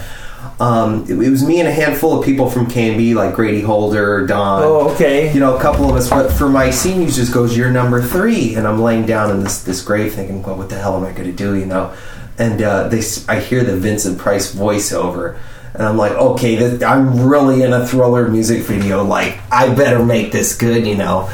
And uh, he called my number, and I thought, okay, what the hell? And then I just pretended like I was waking up out of my grave, did the whole stretch kind of scream thing like you know like roaring you know that kind of thing and then it was cut and kenny was like what you're doing is brilliant i'm like oh well thank you you know like oh because i just didn't want to look dumb or weird or nothing and uh, so we filmed that day and then it was a couple months later or a month or so that michael had passed and we thought oh, okay so you know what's what's the whole scoop with this and then eventually it turned into this is it film because uh, Sony decided, you know, that the world should see this. This, and they cut that film together. So it pretty much was never going to be seen beyond the, the tour. And then that's how the movie came Yeah, out. it on the movie. And then, uh, kind of an interesting moment about the whole thing I noticed is is when I was watching the film. He's actually Michael was watching me in a monitor, and I, you actually see him get excited about my performance, and I'm like, wow. I mean, had I known that. That that he was watching me, God knows what I would have done because that Oh, probably would yeah. have scared the crap out of me, you know. But um, and I we actually got to meet him that day too when we did it. He came out and he thanked everybody. Really polite man.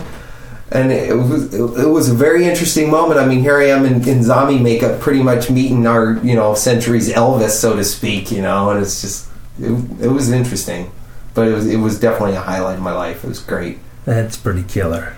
Yeah. And when you go down to Atlanta, when you've been shooting down there, Mm-hmm. um, do they have a studio down there, or they just have not now for the show? Have they built a little? You know, at the time that I was going down there, they they um, as far as I know, they didn't have studios, but I'm I'm pretty sure they do at this point. You know, I mean, it's, So they just had a trailer for you when they're making you up. well, like uh, when we did episode one, that was insane because that was filmed in areas of downtown Atlanta. And um, you know they had trailers and stuff all over the streets, and when you stepped outside, it looked like the apocalypse. There was a tank in the middle of an intersection. What? There's How did- flipped cars. Did they block off an area, or where? How did they get it to Yeah. be so empty? It, it, they pretty much. I, I mean, they just blocked off part of the city. You know, I mean, I'm sure most of it, like other you know shots of the show, at least the parts I weren't involved. I'm sure were probably achieved with using a mixture of digital and blocking off. But the day I was there, it was literally just blocked off streets. And it, it, I mean, it was bizarre, you know. I mean, you could see if you if you looked up, you could actually see people through the windows, you know, watching us and checking it out. But as far as the street, I mean, it really felt like you were in the middle of a zombie show, man. It was it was weird. It looked like it. I thought maybe it was on, you know, some backlot or something. No, no, that that's Atlanta. And they just had a trailer for you there. Not trailers That must all have been stuff. humid as hell. Oh, especially wearing a wool suit. Yeah. yeah, and did the makeup start sweating off you? Uh huh. Well, no, the, the makeup held up pretty well because um, at that that season, you know, I was just wearing real minimal. It was it was just transfers and a paint job. So. How long was that one?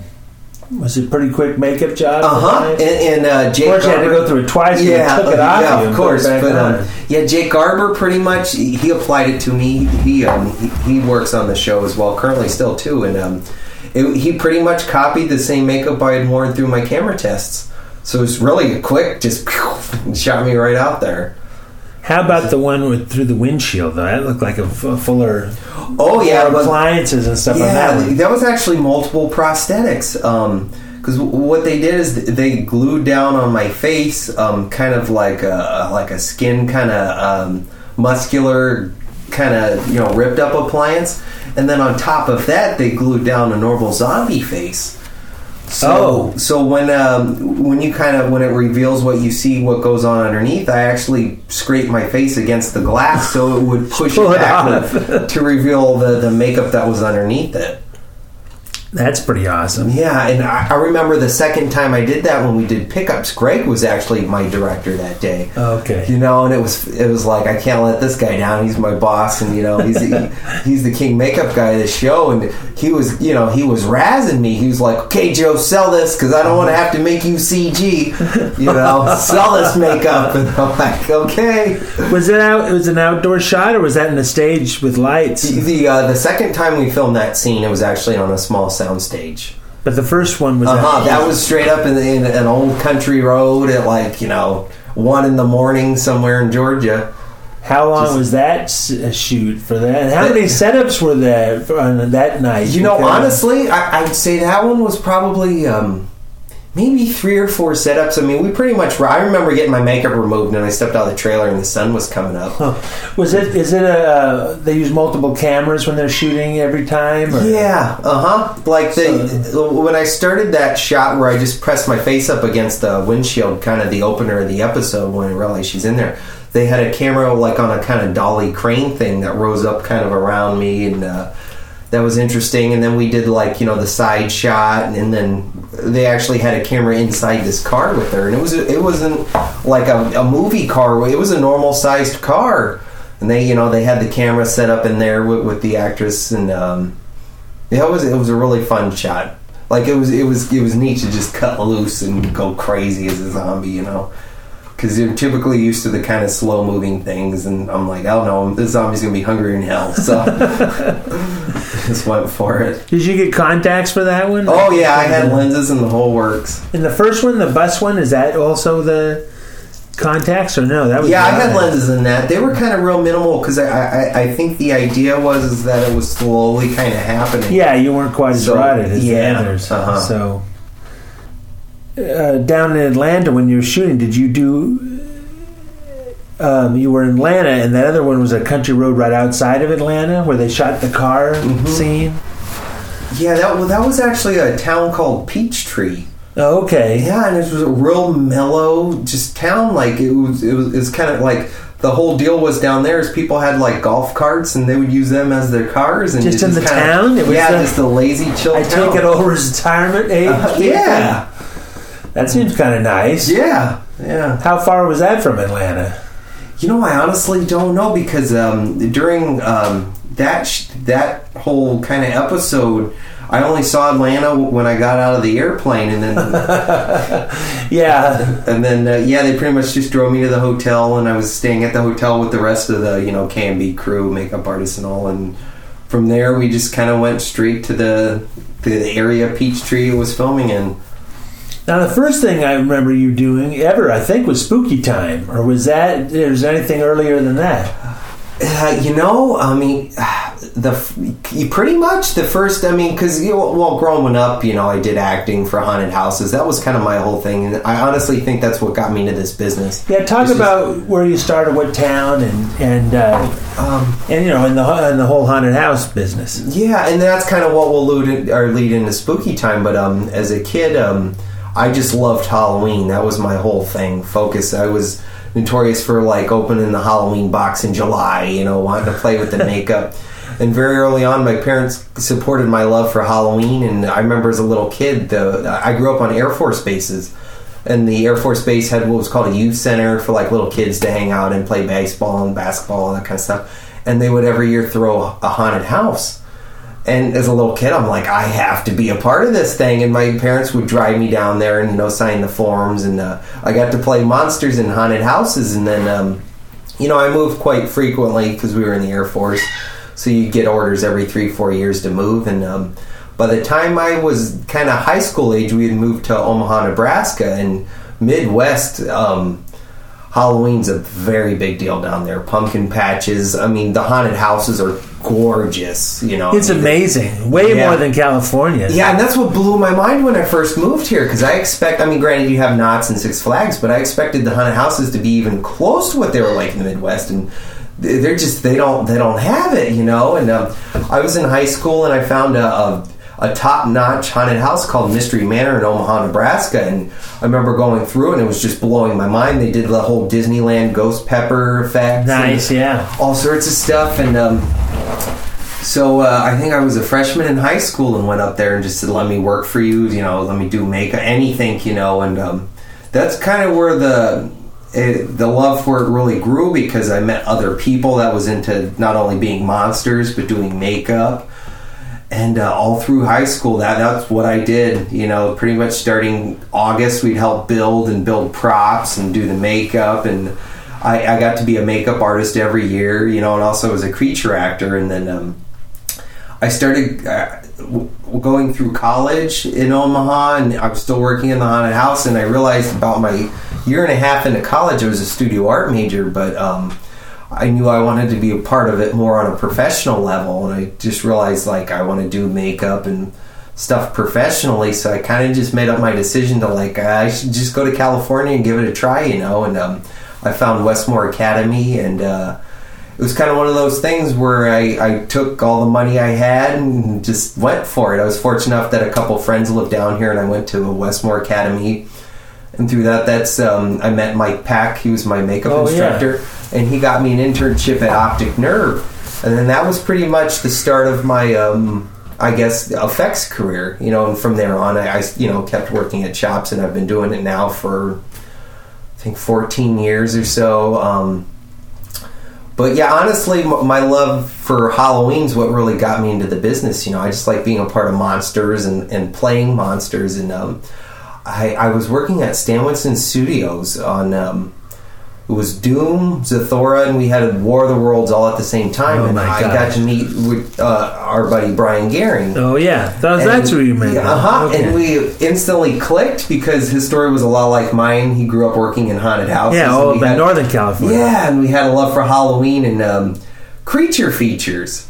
And we started talking about the whole ghost hosts, and we both kind of agreed like, don't get us wrong, we love horror movies.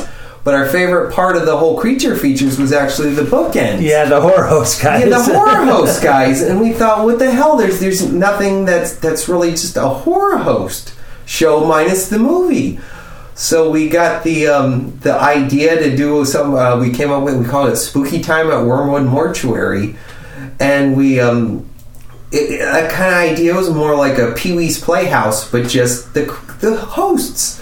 And uh, we, uh, I, I had a, a two bedroom apartment at the time, and we just gutted the room. We hung trash bags, got fog machines, a couple six packs of beer, and we just filmed it. And then um, it was fun, you know, it was amazing. And then it kind of grew from there. And then um, it, you know, it was real low, low production, but that's kind of how we got by with it because that was the whole point of the show is to just look like two jokers that didn't know what they were up to, and um, What were the characters? Or who were you now? So I played Grimly the Grave Digger. So I was a, a grave digger that had leprosy. So my head's all bandaged up and wrapped. And Brian actually plays uh, Wolfsheim von Wormwood, and he's the like mortuary director. Okay.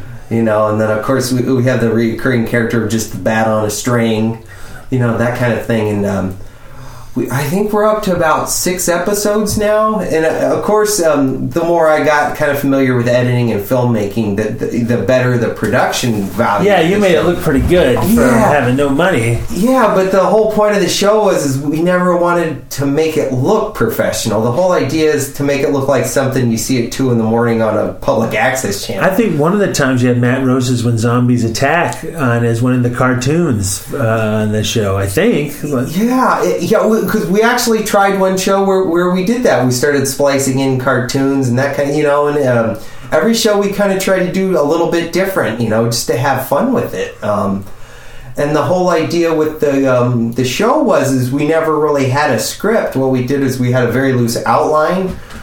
Of, you know, we had like an intro, and outro, and then kind of like a skit in the middle. And the whole idea was is we would write a very vague outline of where it was, what direction it was supposed to go, but then that's all we would leave it. And then what we would do is we would film each shot three to four different times, and then just keep them. And then within editing, I would like if I liked the first part of that one shot, but then I liked the end of the third one, I I just tied them together. And then what works about the show being crappy is if it didn't match up, I could just throw in a record scratch and it worked.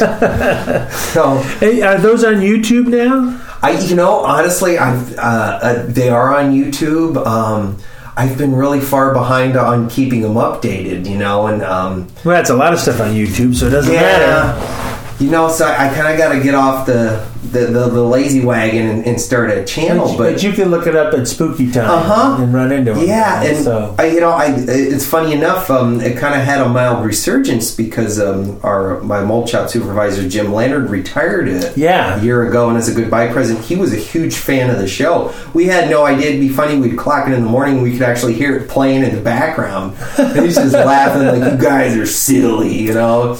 And so, as a retirement present, we we dusted off the the spooky time box, if you will, and pulled out the costumes and filmed them. Uh, kind of a, like a ten minute Oh, spooky time cool. I didn't know roast. Yeah, and then because of that, everyone had saw it and was like, "Why aren't you guys still doing this stuff?" And Brian and I were like, "Yeah, you know." Well, now you're working in the same place again, so Yeah, it's time to start really up. no excuse, yeah. Except for lethargy, but you know. I'm sitting in his room right now, and it's all set up for Halloween. Speaking of that, I've, he's got a.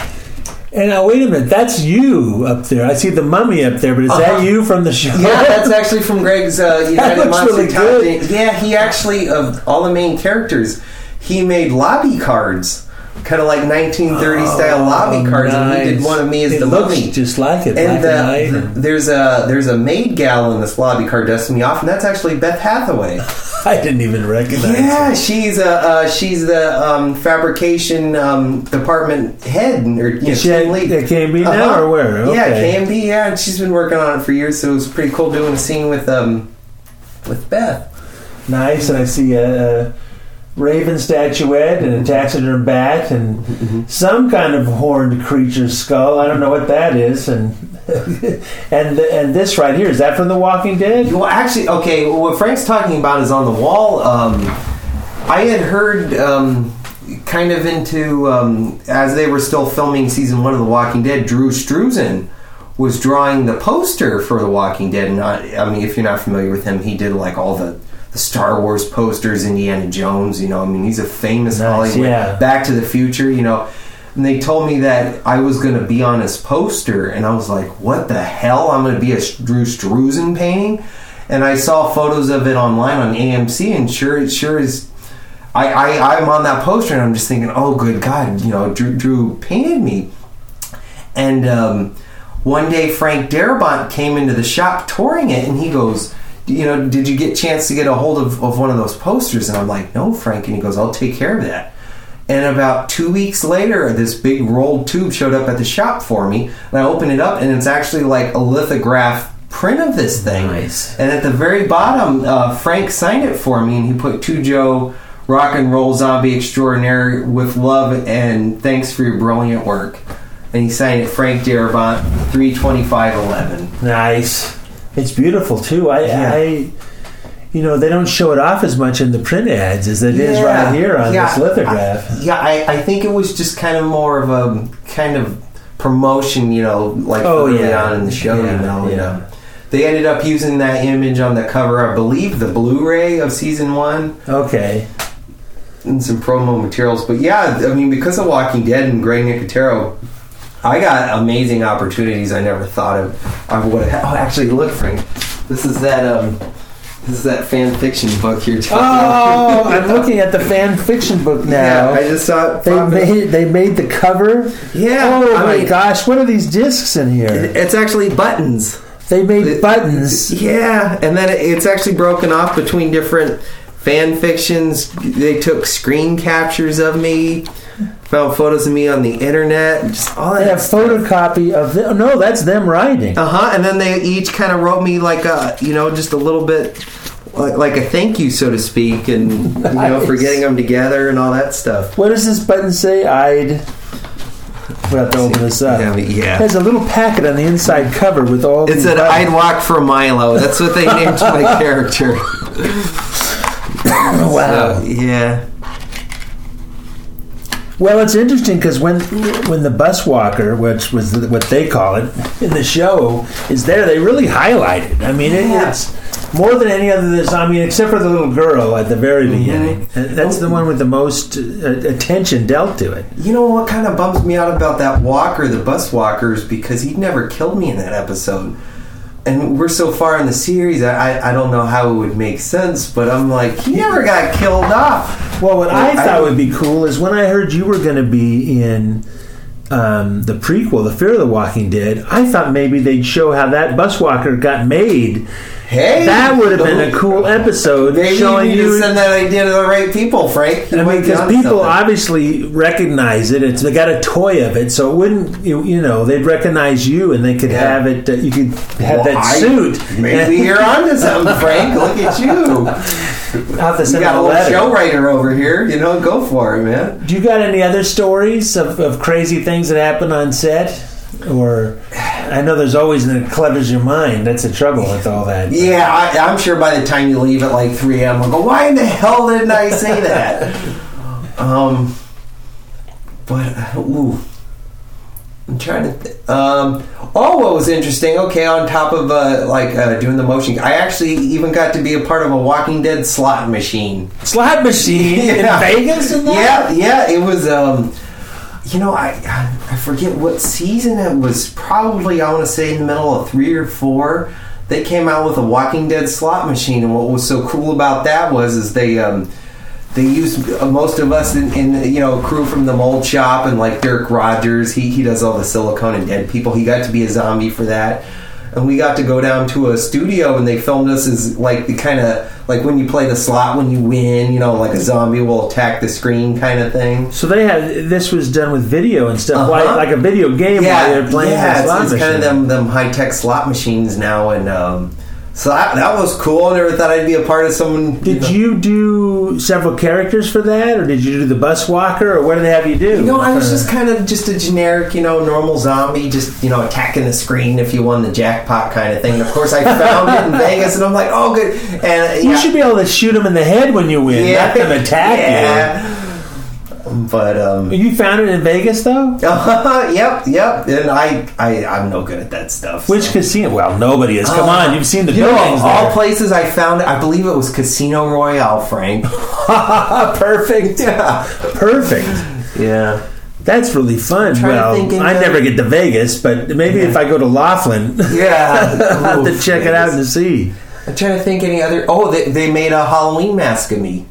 Oh, nice. Dead. Yeah. Is that it? No. Uh huh. Uh huh. Trick or Treat Studios. Trick or Treat. Studio. Who whose place is that? They, um, I believe they're in Northern California, and they, Okay. um, they're, they're licensed to just make uh, pretty much Halloween masks of like uh, they did them of like Lords of Salem. different Which one of- is this of now? And then this this is the bus walker. Okay. You know. Okay. um, oh, you're bringing it down now. He's got to move some statuary here. Yeah. And granted, back then I had long black Nice. hair, so it's, it's but yeah, I saw that. And, uh, That is so cool. The official Walking Dead AMC licensed Max collection. That's nice. And Trick or Treat Studios was, was, was really cool. Like I found out, and I'm like, oh my god, I gotta order one. So I ordered one, and then in the comment section, you know, I just told them who I was, and I'm like, you guys did a great job, and you know, I mean, not everyone can say that they've been turned into a Halloween mask, and for me, that's the goal. I mean, Yeah. it's Halloween, you know. And uh, they sent me back a, a larger box, and I'm like, "What? What is this? You know, it's more." And they sent me T-shirts and all sorts of Oh, stuff, and they and I was like, oh wow. What city are they out of? Ooh, you know, honestly, I don't know. Okay. Um, I have to look them up just to see. But yeah, their their masks are great, man. They- They're fun. You know, they they have like Uncle Creepy, like all that kind of stuff, and so definitely worth checking out. That's good with the death of, of old. Um, Don Post Don and stuff. Post. Yeah, and that's that's pretty much what I mean. They got it's a neat website. Anything you can think of. All pullovers, little half face masks. I think it's called trickortreatstudios.com. And they, they have, uh, I, I believe that was the only company licensed to make Halloween masks. So they have uh, the Deer Walker, which is Greg Nicotero. They made Oh, a he- mask of him. okay. They made a mask of the Well Walker um, from season two, the bloated fella in the, in the well. They and they have a whole line of um, uh, Walking Dead prosthetics on that website and all sorts of stuff. Yeah. What other products have they been selling for The Walking Dead now? Uh, like, oh, Frank! I know they have the toys. I'm really out of it. wallets. Yeah, They got wallets. Yeah, lamps. Uh, With the lamps, they got a head. Dude, I saw those in a in a CD store. They actually had a Walking Dead lamp, like with the. I was like, Just the zombies walking by, or they got a Uh-huh. head for the light or something. Uh, yeah, yeah, zombies walking by. They, um, I mean, anything you could think of. The little tiny, the little pop vinyl. T- I mean, it's it's a big thing, you know. Everybody at work always talks about. it. I'm left out because I, you know, I can barely keep up with anything. So Yeah. I have to start catching up. I think I'm left back in third season. Yeah, you know, I, I never thought that the the uh, the comic series and show would impact my life the way it did. But I remember before it was well before I even was at KNB and they talked about a show and um, you know friends would tell me about this comic book Walking Dead. You got to check it out, you know. And I, I I hadn't known anything about it. Was it only an online comic? I forget now. No, you know, it was actually a comic series, a book. Um, I forget what company did it. Was it Dark Horse or something? Something like that. Yeah, and everyone said you had to check it out. You know, and of course, you know, I'm like just. It's kind of like I said, one of them weird full circle moments where. Had I fast forward to the future and said, you realize how involved you would be with this one here? And I had no idea. And then, you know, look at it. There you go. You know, and I, I've been fortunate enough to do multiple seasons, motion capture, video games, commercials for it, and then the spin off. You know, it's it's been really great. You know. Well, hopefully you do a lot more. Yeah, I'm sure you yeah. will. Yeah. Thank you very much for talking with me. Yeah. And uh, sometime we have another conversation about all the rest of your Halloween collection. Yes, everything from taxidermed animals to statuary to posters. What the heck is that crystal thing there? It, it, it's actually supposed to like um, I guess when you turn it on, it's supposed to release like calming enzymes or something. I don't know. It's not working on you. Joe. that looks beautiful. Then the baby head in a jar, skull, and a couple of. Uh, yeah, this is kind of my occult room where I can just kind of relax and be me. And it's nice. I like your little devil from the from the uh, Dinos de los Muertos and everything. So thank you very much. yeah, thank you, Frank, and it's, it's good seeing you again. Good seeing you, sir.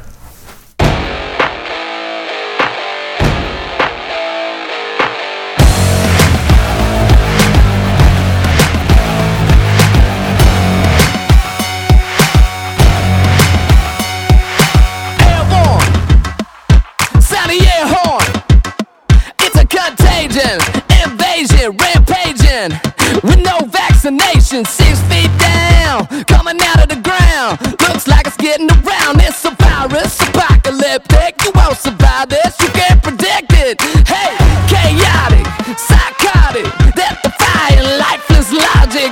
It's scary, supernatural. Knock me down, I'm so backable.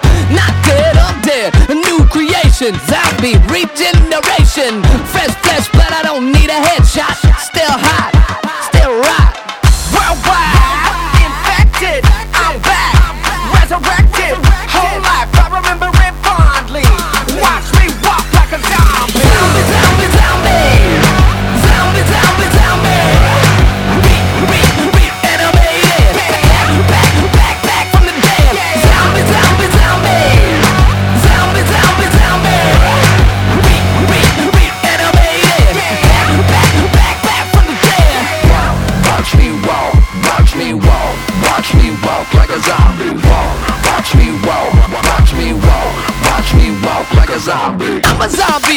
wanna be, not a wanna be, but a zombie. I know insanity, untamable, unchainable.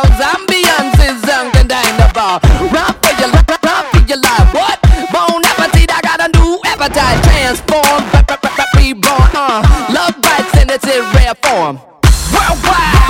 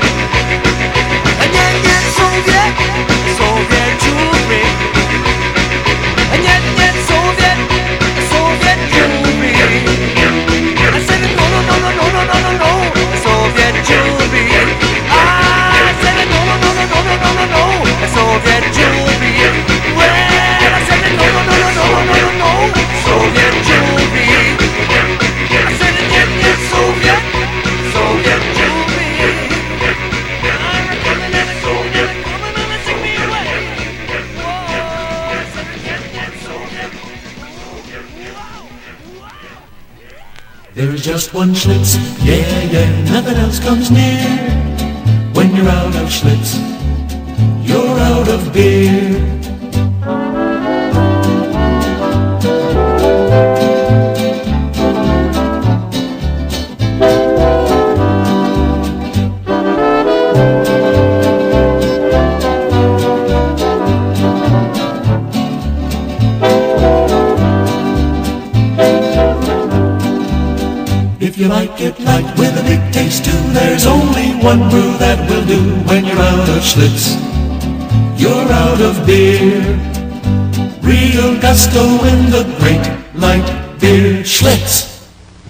What'll you have? Pabst Blue Ribbon. What'll you have? Pabst Blue Ribbon. When you're watching TV boxing bouts with fighters swinging hooks and clouts, the moment that bell begins to sound, it's Pabst Blue Ribbon from the very first round. What'll you have? Pabst Blue Ribbon. What'll you have? Pabst Blue Ribbon. What'll you have? Pabst Blue Ribbon. Pabst Blue Ribbon beer.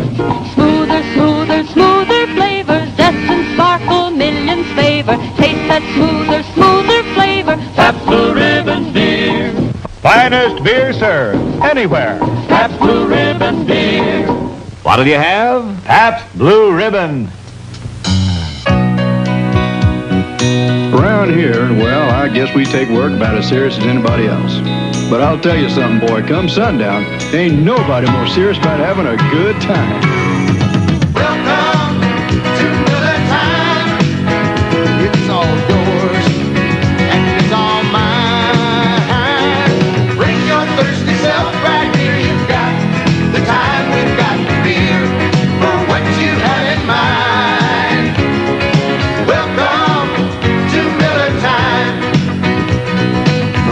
Beer for the best time of the day.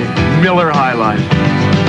Bring your thirsty self right here. You've got the time, we've got the beer for what you have in mind.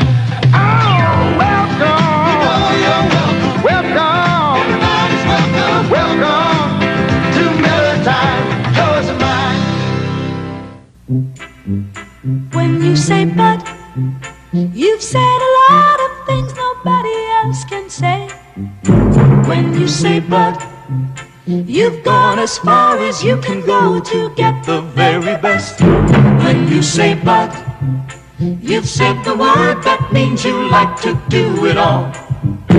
When you say Bud, it means you want the beer that's got a taste that's number one. When you say Bud, you tell the world you know what makes it all the way. When you say Bud, you say you care enough to only want the king of beers. There is no other one. There's only something less. Because the king of beers is leading all the rest. When you say Budweiser, you've said it all. There is no other one. There's only something less. Because the king of beers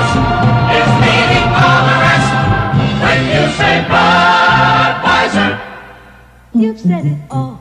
When you say Budweiser, you've said it all.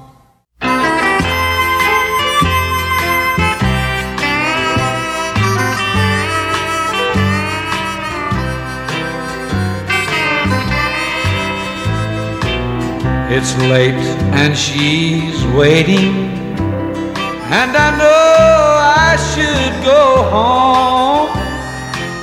But every time I start to leave, they play another song. Then someone buys another round, and wherever drinks are free. What's made Milwaukee famous has made a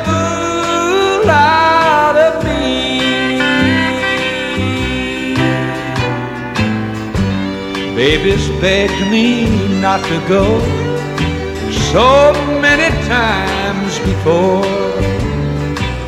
She says love and happiness can't live behind those swinging doors.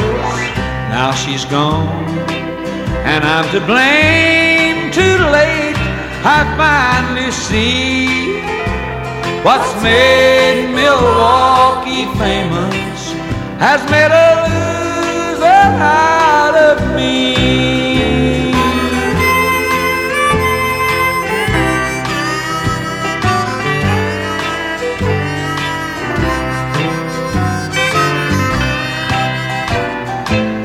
Baby's begged me not to go so many times before. She says love and happiness just can't live behind those swinging doors. Now she's gone, and I'm to blame. Too late, I finally see what's made Milwaukee famous has made a loser out of me. What's made Milwaukee famous has made a loser out of me.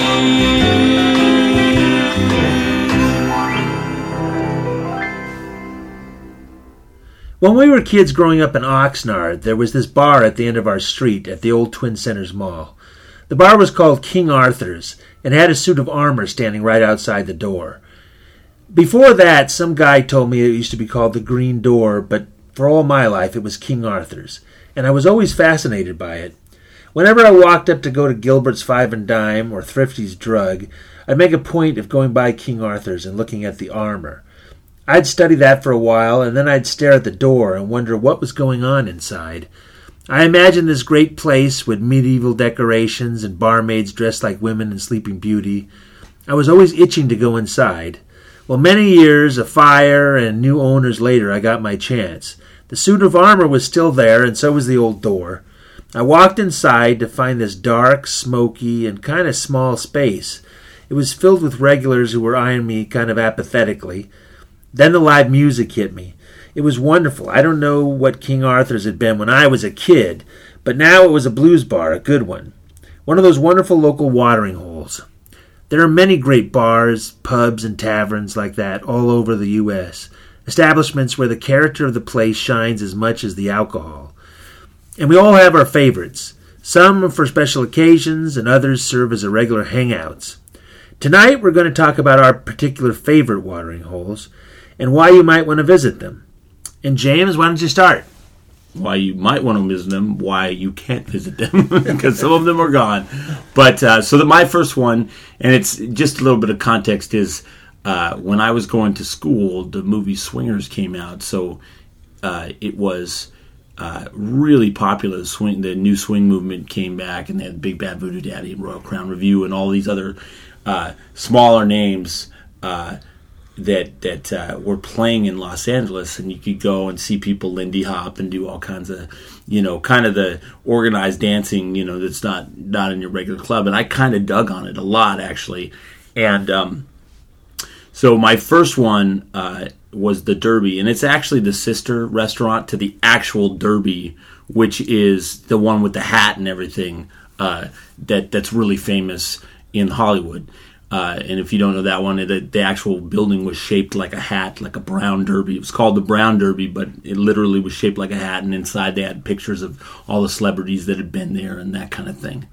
This one was the one that, that actually stayed open longer, and it was uh, attached to a restaurant only by a wall. It was you couldn't. I mean, they the the kitchens connected, but it was a bar and in its own self, in its own right, and. Uh, the it was kind of shaped in a half dome, and if you looked up, there was all this kind of a, a intricate lattice work of open wood uh, for the roof, and they had a small stage in the corner, and then this beautifully lit bar in the center, and they would have.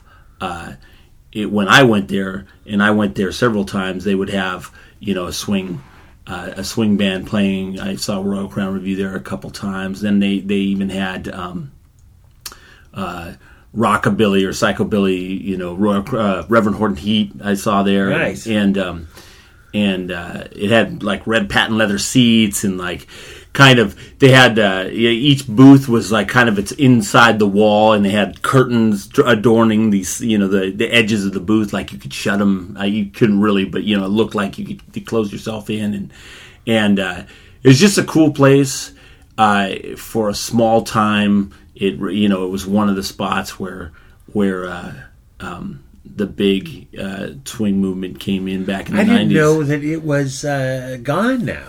I as as far as I know, they they closed down. It might have reopened, but as as it was, they they closed down and uh, Was that that was somewhere off of Los Feliz or we- where was Western and Western and uh, it was yeah Western and Los Feliz, I think maybe, and and um. The only time I got out that way is Jerry and I went to see King Crimson at the uh, Greek Theater, and we came out. We were going to go there, but it was too crowded, so we never got. Yeah, so that's exactly where it is. One of those streets that comes off the the hill there. Um, you can you can you know you get there and and uh, and there would be it would be you know hopping and, and literally they had a whole nother room that had was like a big dance, but, but then they just had like a like a very small dance floor in front of the stage. I'm talking about small, small, like ten by ten by ten or something. Like three people can sort of one dance. person was doing, you know, if one couple was doing the dance thing, but it's Oh, the- yeah, especially like the Lindy Hop. It's the it's the bar in Swingers where they're you know the guys like you got these claws or whatever, and you know Vince Vaughn's in there, and they he starts dancing with uh, with the gal that he ends up with at the end. Oh, okay. Um, oh, that's the place. Boy, they make it. you look, can't tell. They make it look bigger. Yeah, they do make it look bigger, but but that's that's that's my first bar, and that was the college bar. That, that whole time was so great. The first time I ever saw any of this swing stuff, I was going upstairs to Nickleby's, which was a place that's also closed. yeah. Uh, bakery downstairs, upstairs was a pool hall, bar, and live music, and they different kinds every every day of the week. But one of the days was swing. I just happened to come up and went, "What the heck's going on here?" They're playing sorta big band, and they've got people dancing all here, doing lindy hopping and all different kinds of other swing dancing. And I called up my friend Karen. She says, "You got to get over here." She was in Malibu at the time. Come on over, look at this. And I, of course, had been going on for a long time, but I never had seen it. And at that time, um, Big Bad Voodoo Daddy out of Santa Barbara was just coming over there, and they weren't famous yet or anything. I think they were out of Ventura, in fact. Oh, they were. I Yeah. thought was Santa Barbara for some reason. Yeah. But anyway, well, very cool. They say Los Angeles. Chris Bates gets very mad about it. Well, he might be right. anyway, uh, now we're going to my first one. So my first drinking spot is called Forbidden Island, and it's on an actual island. It's on Alameda Island, which is on the San Francisco Bay. And it's not much of an island. Uh, One side faces the bay, and the other has about hundred yards of water, like a river going around. Oh, There's okay. bridges going on, but it's a cool place with a lot of cool stuff to see. There's uh, speaking of booze, there's St. George Distillery there where you can take tours and you get tastings of, of all these different alcohols, um, like sherry and, and things, and absinthe. And uh, right next to that is the one they used to own, which is Hangar One Vodka. And then the downtown is beautiful. They got turn of the century architecture, and they got this great pinball museum where you get to play the exhibits. It's just Oh, full cool. of pinball games. Do you have and to you use just play quarters? them. You have to use quarters. oh man, what a racket. Oh no, you, you don't have to play quarters. What am I saying? But you do pay to get in, and it's Okay. all it's all inclusive. So you get the wristband, you get free play. no, they just kind of just pay and walk in. Then there's the Forbidden Island uh, Tiki Lounge, and I was taken there for the first time just last February by my good friend Leslie.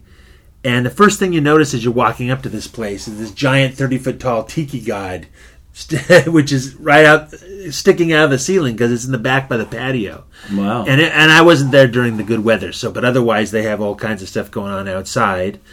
And then when you go inside, then the d- decor hits you. It's a, it's an explosion of tiki. And if you like the tiki room, you're going to love this. They got booths with um, thatched roofs and bamboo set up. They got war clubs on the walls and Tahitian velvet paintings.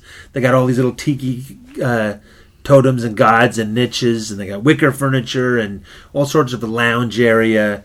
And they got the lighting is cool. Some of it's regular lighting, but then they also have blowfish that are lit from the inside, and they got those buoy uh, in netting that also has lights, and they got this tiny waterfall that's really cool in the back. So, and they got great canned music. They have it's sort of like the exotica stuff and Hawaiian music, and then old standards. But on certain nights, they got live music too, um, and and with it, they sometimes have like Hawaiian dancing or fire eating. Sometimes they should have movie nights. It's a pretty fun place. And and the bar itself is a great tiki bar, and then right above it is the obligatory dollars with people's names on them stuck to the ceiling. And they had this TV going with with it off, and they just show different stuff while you're doing. When I was there, they had episodes of the Planet of the Apes TV series, and then Donovan's Reef playing. funny. It was cool, Yeah. and um, they've got lots of traditional tiki drinks. Some classics like the Mister Bali Hai, which that was created in '52, and they got um, traditional cocktails like the Hurricane and the Hemingway Daiquiri, and then of course they've got the the bowls, you know, for several people or one big thirsty guy with a little fire in the middle. You can all drink out of straws. And they have um, house specials. And my favorite is the, the Vic Valentine, which is a good drink. They kind of have a limited uh, food menu, but it's good. Like they have, uh, it's just, and this is literally all they have. They got coconut shrimp, crab rangoon, they got french fries and sweet potato fries, mozzarella sticks, and boneless chicken wings. That's it. But they're good. Each one of those things is pretty darn good. They've got this great, well, it's great if you're an alcoholic anyway. There's this club they have. It's called the Kill Devil Club because they have a, a huge selection of rum. And what you do is you'll go on certain nights and you'll each drink one glass of that rum. And, and you work your way through a year to drink every rum they have. And they have the third largest selection of rum in the world. So that's a lot of drinking. And um, when when you uh, if you do all that, you get a bottle of your favorite rum.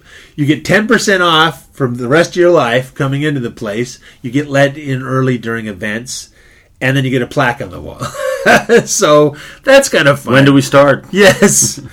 Uh, they're open 5 till midnight, and they're located at 1304 Lincoln Avenue, Alameda, California. It's 94, excuse me, 94501 if you're looking up on uh, Google.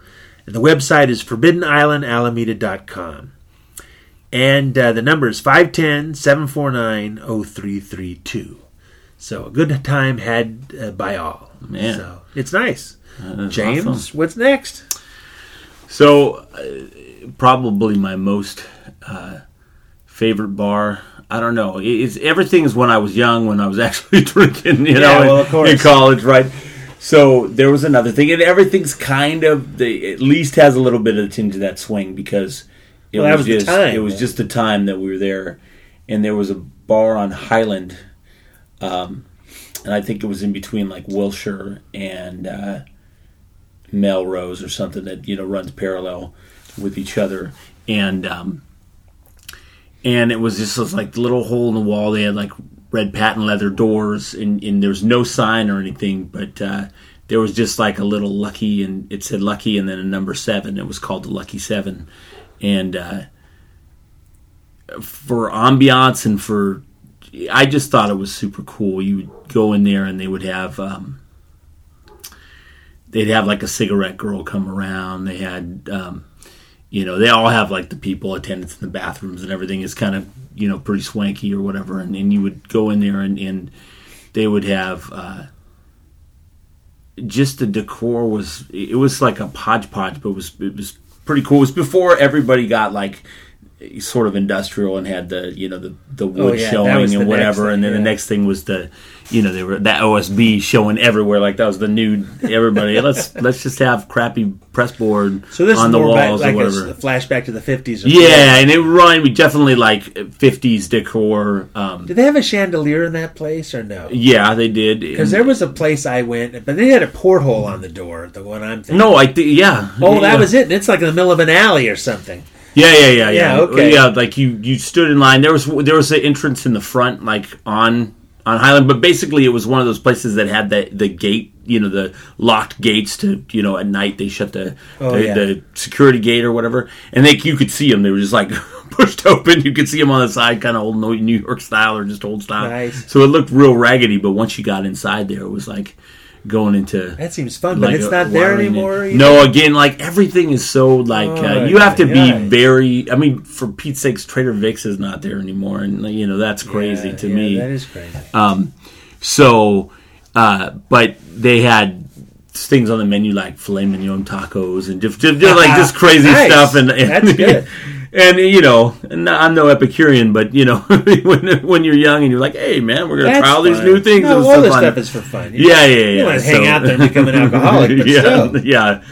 But it, it was just like you know, very very light. Uh, motif. Uh, that's another reason I like it is that it wasn't dark. It was it was lighted. Oh, okay, yeah. And and uh, You- you it know, was a good change up because everything was so dark every place. Like you know, need a flashlight to get to anything. I'm a talker. I like to see people and, and do the things. And the li- music was was understated. And oh, nice. uh, and it was canned, and- or they have live sometimes. Though I had only been there when it was canned, you Oh, that's know. good. And, I'm glad and- it's- it's and there was, it was a beautifully it was a beautiful looking place. It had a long bar in the front and uh, all black wood and and uh, Oh, you nice. know That was so nice nice. Uh, That's what I like this tiki place too, Yeah. because the music isn't loud, so you can't have discussions with each other. yeah, so it was truly just to go in there and hang out, and like it just seemed like I mean, it just made me feel cooler. I'm pretty lame, so I was like, "This is cool." Very nice. Yeah, I wish that place I, I didn't even need the alcohol, man, but I took it anyway. Here's another one, an extra that used to be downtown LA. Yeah. And it was by the same guys that own the Magic Castle. And each floor had a different style. They had a 20 style, they had a uh, disco. They, you know, you go up in this elevator, go to these different pretty much clubs. And that, that didn't last at all. And I never got to see it. I just heard about it. So. Anyway, well, here's one that's still there, and maybe you should go see it while you still can. So, this is called The Spare Room and I discovered it through one of my friends, uh, Matt, and he's a hand letter and a sign painter, and he was going to show me his work that he had done along with some other friends in the Roosevelt Hotel uh, right there on Hollywood Boulevard. And, and it's beautiful work, and it was all over the place. So we're wandering all over the hotel, and they were having a Halloween party at the time, and but also what he showed me were the bars there, and one of them was a spare room, and they just sort of let us in because this is a place you have to have reservations for. It's smallish, and you'll see why. Because it's a gaming parlor and a cocktail lounge, and it also has two lanes of bowling, Oh, okay. which I thought was very fun. Yeah, that's cool. Um, it's situated like this. The bar is across the whole back, and then perpendicular from that is like two rooms coming out, two big long rooms, and divided where you could see between them. It's just pillars and and you know one is the two lanes of bowling, and the other is this uh, really cool gaming section. And um, there's beautiful woodwork everywhere. There's a chandelier in the, the gaming part. It kind of has a vintage prohibition feeling to it. There's great furniture. Some of it's antique, some of it's you know kind of modern, and all of it's comfortable. And the game room is very cool. It has has upscale versions of common games. Some of them made out of wood, some of them out of expensive material, and uh, I mean, and they- and they're just like Yahtzee and Battleship and Monopoly, Connect Four, Jenga, and there's cribbage and all sorts of other card games and dominoes and backgammon. And they got tons of spirits on hand, as well as wine and bottle and draft beers. There's lots of uh, punches too and cocktails. And my favorite is the fizzy lifting drink that's there. It's Oh. very cool. It it has it it's uh, Absolut peach vodka, that Aperol, grapefruit cordial, and lemon fizz. Did you steal it? I did not steal it. I they allowed me to buy it, even though I had no reservation. They, they were happy to take my money, just not hang out. Uh, they also have non-alcoholic drinks. They have a, a an African ginger beer, cherry fizz, two kinds of sparkling water. They got expressive um, espresso coffee soda, and they got some kind of German near beer, which is kind of fun. Um, it this has a better food menu than the last place. Um, it's still not extravagant, but they got grilled cheese sandwiches and patty melts and Reubens. They have truffle fries there, and they got a, a, a ice cream sandwich, the um, Coolhaus ice cream sandwich. So that's good. It requires you to have reservations, especially for the bowling, which you can have up to six people. You get one lane, it's for an hour. Um, I guess you can have multiple hours, but uh, it's located upstairs in the Roosevelt Hotel on the mezzanine layer. It's the Level. yes, the mezzanine level. It's eight o'clock to two a.m. and it's closed Tuesdays, and it's spareroomhollywood.com is the um, website. Now, when you're at the uh, Roosevelt, you should also check out the other bars. There's one that's called the Library, which is a cool one that has books and it has horns, antlers, and stuff on the wall. And then they have the Tropical Pool Cafe, which is all around the pool. The pool has lights in it and it's glowing. And all these places are way too expensive. You don't hang out there all the time. But it's it's cool and fun. And really, you could do like me and just walk around the place and don't spend any money. Just check them out. So, anyway, that's my second one. I kind of have to give an honorable mention to a lot of places, and it's just a lot of places that most people or wouldn't like. those are kind of All right. those are kind of my favorite bars, in in, in a sense. And I'll tell you, it, it's anything that's that's touristy or that kind of deal where where um like for instance in there's all these crazy hole in the wall beautiful bars and everything in in in Louisiana. We went to New Oh, Orleans. yeah. And then there's this place that's kind of super touristy, and it's Pat O'Brien's, and they have like a flaming, uh, you know, water fountain in the center of it, and then there's like a courtyard. They sell glasses and everything, and I just have a soft spot in my heart for places like that that are they're not quite the Planet Hollywoods or the whatever. Those are the those are the the places that do it bad. I like the one-offs or a couple of them where or, you know where they just have two or three restaurants or maybe just one bar and uh, but they're still they're still for tourists but they're still fun. Uh, they're not necessarily my favorite but they're my honorable mention because you know uh, they're just fun to, to be in and and that's a good example of of uh, you know one is that that uh, uh, Pat O'Brien's in in, in Louisiana in, in New Orleans and uh, you know Trader Vic's at the end kind of got like that Oh, yeah. but it was the original you know and basically the guy made the mai tai and everything and and they had all the stuff that was in there and they had He the big bowls he didn't and all this stuff originate the Mai Tai. yes he did did Wow. Trader Vic made the mai, mai tai man oh man I got lectured on that many a time by Chris Inman You know, the other kind that are cool too are your dive bars. absolutely Right across the street from uh, Rick Baker's shop, when I was working over there, there was the Winchester room. And during the day, it was kind of your hardcore barflies, uh, but they had good lunch food. And but at night, it uh, they'd have some live music sometimes, and then they had some very interesting characters that would all hang out. Good conversations. Uh, they didn't care if you spent that much money. They didn't, you know, you buy a glass of uh, glass of bubbling water or a beer or whatever. That was cool. And you could sit there and visit. We'd sometimes we go after work and just hang out there. Sometimes we go to lunch there. Those are kind of fun because they're like the uh, like the minor league ballpark of, of, of things. You never know what kind of weird thing they're going to be doing to get people in. And you know, a lot of a lot of them have like crazy karaoke nights and and weird shuffleboard stuff that's like pieced together, or you know, all this kind of gaming stuff and weird stuff that you normally wouldn't play. Or or they have they I know they have one in. Uh, in what's called beach that's like a sea hunt theme. Huntington Beach? yeah, no, in uh, Seal Beach. uh, no, where do they? Where's the not Long Beach? But where's the second harbor that goes out to to uh, Avalon? San Uh, Pedro. San Pedro. Yeah, Oh. yeah, San Pedro. Yeah, and uh, you know, so they just have people, you know, places and things that people just love something, and they like have a bar Yeah, to it. It's like a one-off. There's and- some other bar out there by San Pedro, which I heard of now, that has um, they show monster movies and have uh, monster uh, trivia on weekends and stuff, and it's sort of that themed, and they have big posters on the wall and that. See, so anything like that, we just we gotta love because it's just a thing that we we love. It's hey, whatever they weird thing that they're into, they're gonna have a bar that That's promotes cool. it. And some of them, some of the dive bars I saw, they have so many regulars that go on camping trips and stuff because you go in and you have, you know, pictures of all these events that the regulars go on uh, just through the bar. That's the social thing of the of the uh, area. Yeah, it's So, funny. but anyway, what's your next, um, or I guess it's your last, unfortunately, major uh, favorite watering hole?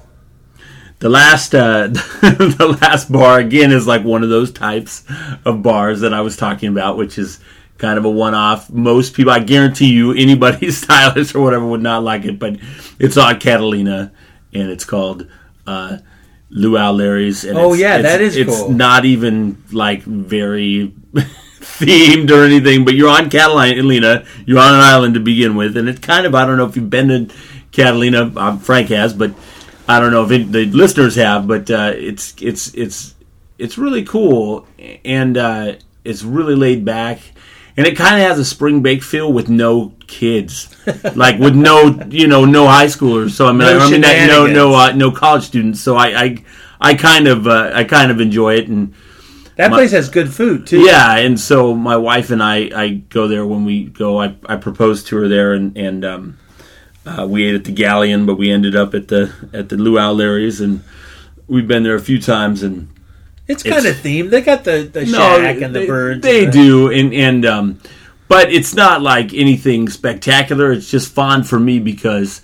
Uh, there's all the people, the locals are great, you know, great, and you know, and they'll give you a hat, and and you know, I don't, I'm a, I'm a sucker for drink monkeys. I don't know if you know what a drink monkey is, but they're little plastic ornaments. Oh, yeah. that that go on the side of your drink, and they're in the shape of monkeys. There, there's no other reason that they're even made. Actually, in Farrell's ice cream parlor for the zoo, they would stick the drink monkeys in the big ice cream it's pile. only for they're they're only biting off of it. They're they're using it as that being a drink, but they're not. It's so yeah. So my wife has a hat that says Luau Larry's. It's got drink monkeys all across the top of it from our last night there. So, Nice. anyways. It's fun. The people are there are interesting because there's some locals, and you know, anytime you get a local where they're confined, it's just interesting to see why, Yeah. how they got there, and why they're there. Uh, you can overlook the the harbor, which is very pretty, and there's a casino in Oh, especially the night, corner, and yeah. the night it's all lit up, and there's a, a giant casino, which is not a it's a dance hall. It's Yeah. not it's not a casino. They, they call it the casino Dance hall, movie but it's hall, like sort of a round building, and it's got Art Deco uh, mosaics on the outside. Yeah. It's real pretty, and there's a whole boardwalk, and you wafting in is two different types of waffle cone places, you know, which is Yeah, always a great you thing. just want to go and be laid back, Yeah. and just kick back and not do. Uh, of course, they do have also on the island though the zip lining, but and other Yeah. things. But still, mostly it's eating, drinking, and kicking back. So and it feels like a real island. Now I think they're And it trying- is a real island. No, no, no. I mean, but you know what I mean. Like you could say, okay, whatever, but they get it to there, and it's a real island. You can still see the shore, but it feels like, whoa, I'm I'm like on an exotic place or They got- whatever. but yeah, they yeah. got the trees and the, yeah, it's nice. it's just it's and it's the, some of the best diving and snorkeling. Oh yeah, well California. definitely in California. Yeah, it's super clear, and But they have glass bottom boats and like fake, uh, you know, semi submersible, you know, not submarines, but the ones where you can sit underneath the water and the boat drives you around and that kind of stuff. Relax and watch it all at, uh, At Luau? Larry's, man, Larry's. and I, I, yeah, it's fun. Very good. Yeah. Well, my last one, uh, watering hole, is the Edison. And and that one, the entrance is down the Harlem Place Alley, which is near the corner of Main and Second in downtown LA.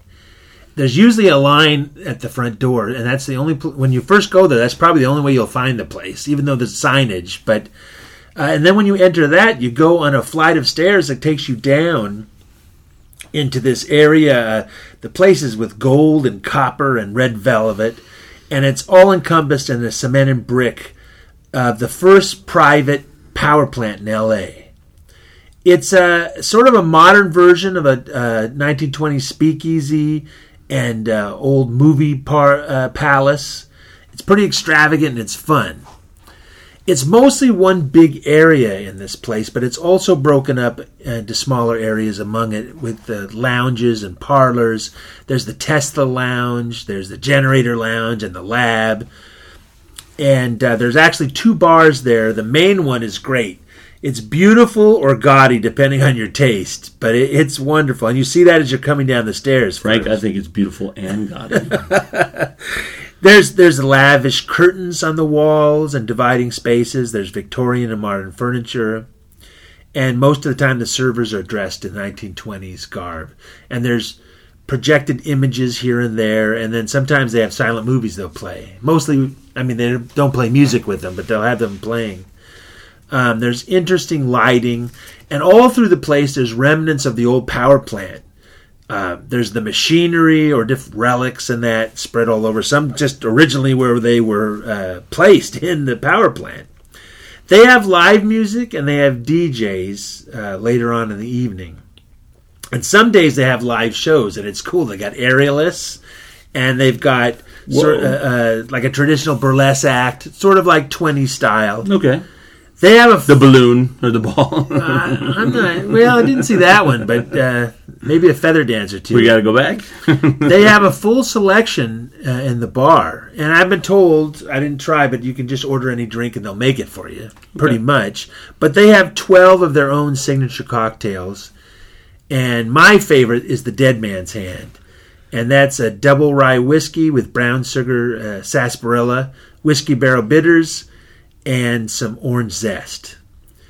Uh, they also have. Um, uh, beers and wine, and they got four non-alcoholic drinks. I bring that up because mostly that's what I'll be drinking. And there's the Natasha, the Amelie, the Palomito, and the Paper Moon. They're all interesting. They're all good. They have a, a girl sometimes walking around in a green fairy costume, and she's selling absinthe, of course, Okay. there. And uh, they got a comparatively big food menu. They got snacks like deviled eggs and uh, bacon Crazy, maple beer nuts and truffle mac and cheese. They've got just salads and they got hot and cold sandwiches. And they also have s- uh, steaks and short ribs and fish and platters. It's a dinner place too. So they got great desserts. They got ice cream and they got chocolate chip cookies that are you know freshly baked there. They got other things like the Elvis, which is a pan fried sandwich with peanut butter and banana on it, Oh. and uh, Nice. and caramel. So um, this place comes with some caveats. Uh, it can be crowded, and it's kind of up to you to choose how you're going to go to the place, and it can be terrible or good. Um, you have to be dressed nice to get in. It's like collared shirts and street shoes for guys, and uh, dresses for girls. They're not really specific. They got a guy at the door, but they're not picky. They're not looking for who's in and out. They're just making sure you're doing the dress code. Yeah. Now, if you're in twenties, uh, get up. They'll put you right to the front of the line. But I would avoid the whole thing and just get a dinner reservation. Then there's no line for you. You just go in or go real early for their uh, cocktail hour, which is five to seven. I'd go during the cocktail hour because you can walk around and see everything, and then you know just stay later till when it gets uh, more crowded. Somewhere around seven or that, they'll start um, playing the live music or the DJ. Uh, it closes at two a.m., so it goes for a while. Uh, it's twenty five dollar minimum for food and drinks. You know, if you're having the dinner, but you know you're not going there all the time. That's not that bad. Twenty five. You're gonna have a drink and a, a nacho, and it's twenty five bucks. So you I would uh, I would go to and look at their website and see their calendar there and see what's there. Pick what you want because only some of it is period music and the rest is different kinds of music. But still, I like the jazz, so I'll look and see. Oh, like Yeah, on a Friday there's a jazz, so I'll come early and go see that. And then if you want to see the aerialists, you go there and they play DJ music during that. And then later on there's dancing uh, but mo- it's not period music. It's more like uh, oldies. And then after ten, it's just sort of like Free for whatever all. the pop Yeah. music is. So the parking can be bad, but they have a valet parking on Second and Spring. And when they're doing um, like live events, I think it's ten dollars at the door. You know, for the um, the burlesque and the airless and that. Got it. So, and the website is Edison um, edisondowntown.com is their website. It's a great place. You should at least go there once. It's more of a club, but uh, it's a lot of fun. It's good for like a birthday party. Yeah, there'll be some hipsters there, but you know that's the price you pay. So anyway, so those were our favorite watering holes. Of course, they were pretty limited geographically. So There's some great ones, you know, just all over the country. yeah, and all over the world for that matter. And actually, why don't you guys out there post your favorites on our Facebook page so we can all try some great new spots? Absolutely.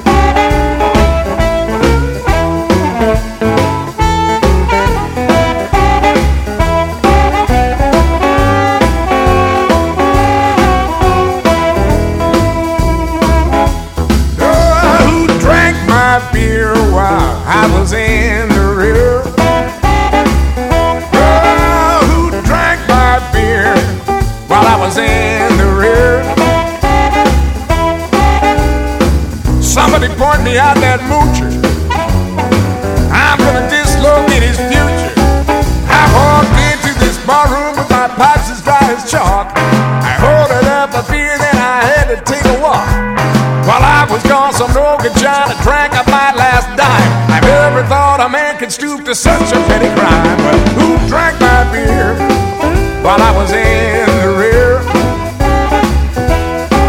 And such dealings call for action. I'm demanding satisfaction.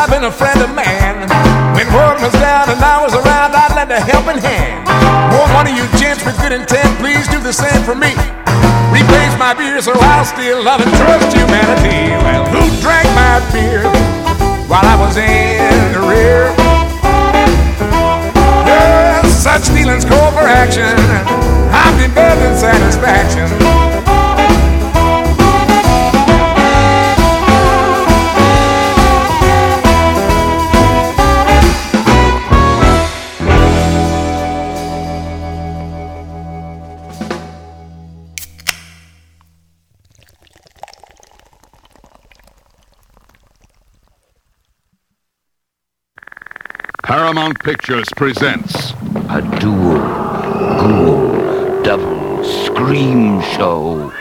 Scream number one. Frankenstein and the monster from hell. See the eeriest transplant in the history of horror. His brain came from a genius, his body from a killer, his soul came from hell. It's the newest and most frightening Frankenstein ever filmed. Scream number two. Captain Kronos, Vampire Hunter. The only man alive feared by the walking dead. Warn the night creatures and the blood Captain Kronos is here! Frankenstein and the monster from hell. Plus, Captain Kronos, Vampire Hunter, all shot. in color, both rated R. Under 17, not admitted without parent. Now scream!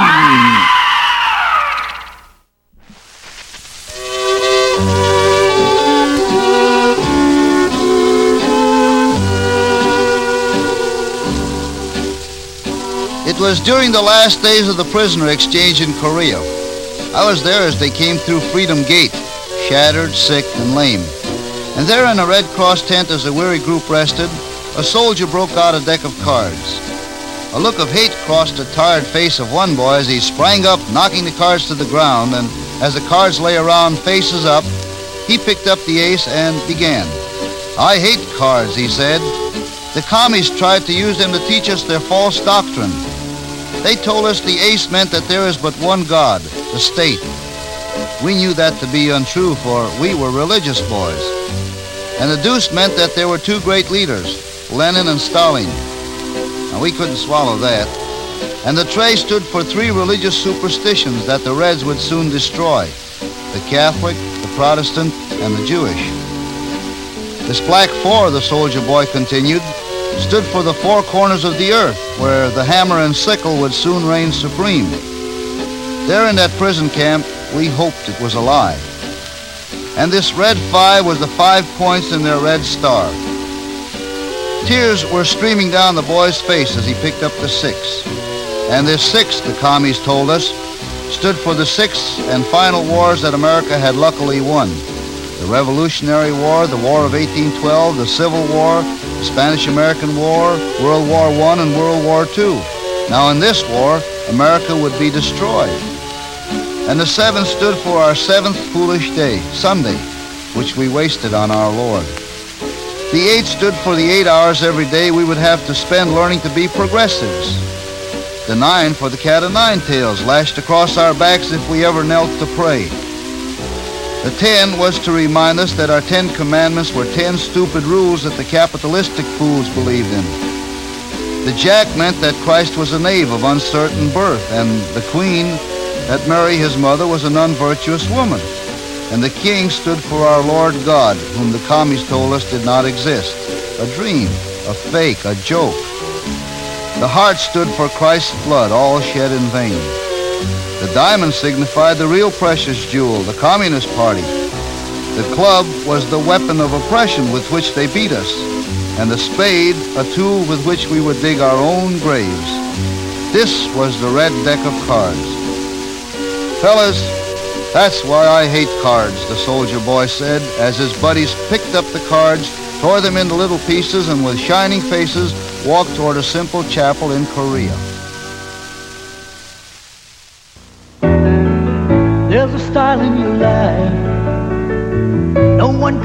Could ever deny. You're on your way to the top, and along the way, you've always known just who you are. Where you're going, you've always known it. Where you're going, it's Michelob. Where you're going, it's exceptionally smooth Michelob. Where you're going, it's make a love. There's no place on earth that I'd rather be than out in the open where it's all plain to see. If it's gonna get done, it's up to you and to me. There's no place that I'd rather be. Head for the mountains, the mountains of Busch. Head for the mountains of Busch.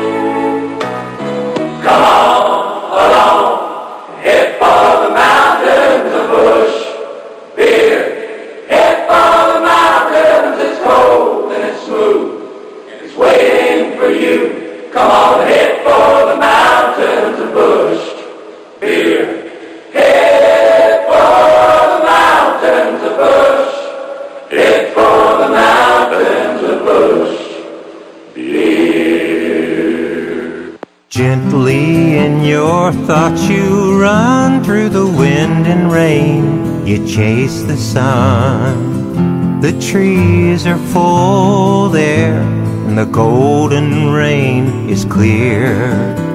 And there's a flowing waterfall where you taste the greatest beer of all. Because it's the water that makes Olympia beer. Here comes the silver bullet, so hang on to your hat. Tearing up the water, screaming this way and that.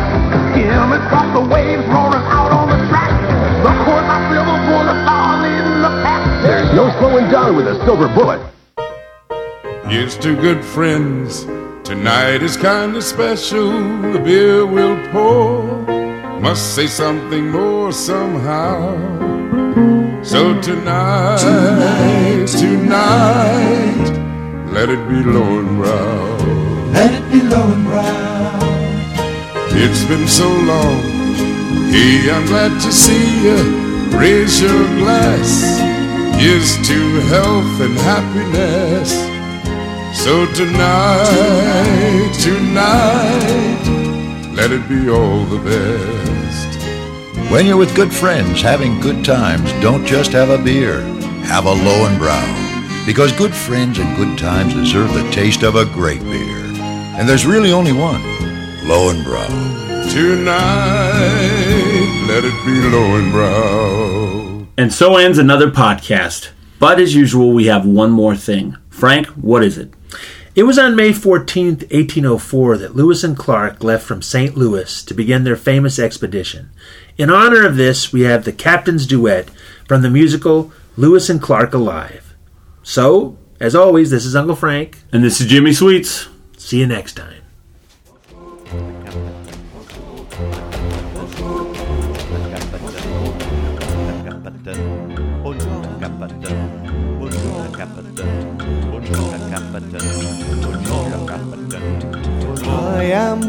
Am, I am, I am, I am Captain Lewis, and I'm captain I of am, this I am, I am, but I am William Clark, and I am a captain likewise too.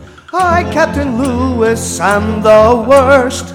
Oh, no, you're not, I whipped them first. Captain Clark, I bow to you. But no need to bow, they hate you worse. They do? Half cock your firelocks. Handle your cartridge. Prime. Shut your pans. Charge with cartridge. Draw your rammers. Ram down your cartridge. I am the captain of this crew. I'm a captain likewise too. I'm the very, very worst. Oh no, you're not. I whipped those maggots first. Captain Clark, I bow to you. No need to bow. I've seen your best dirty work. I am captain of this crew and I salute you. I salute you too, Captain Lewis. Here's to you. Yahoo! White House. Where's Captain Clark? I believe he stepped into the woods, sir. I beg your pardon. Uh, to take care of business. Ah, well then you'll help me introduce the crew. Aye, aye, sir. But I'll go first. Sergeant Nathaniel Pryor. George Gibson. George Shannon. John Shields. John Collins. Joseph Whitehouse at your service. Peter Weiser. Pierre Cruzon. Francois Labiche. Thomas Howard. Sergeant Floyd. Private Hugh McNeil. Reuben Fields. Joseph Fields. John B. Thompson. Robert Frazier. Richard Windsor. John Baptiste LePage. Patrick Gass.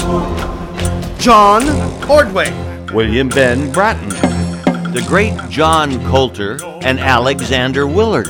William Werner Hunter, sir. Silas Goodrich. Herr John Potts. Hugh Hall. Who's that large black man? Mr. York? Captain Clark's servant, Ben York. Ben? And that black dog? Why, the only one in the crew that likes me, my dog, Seaman. Here, Seaman. Come on, Seaman. The Frenchman.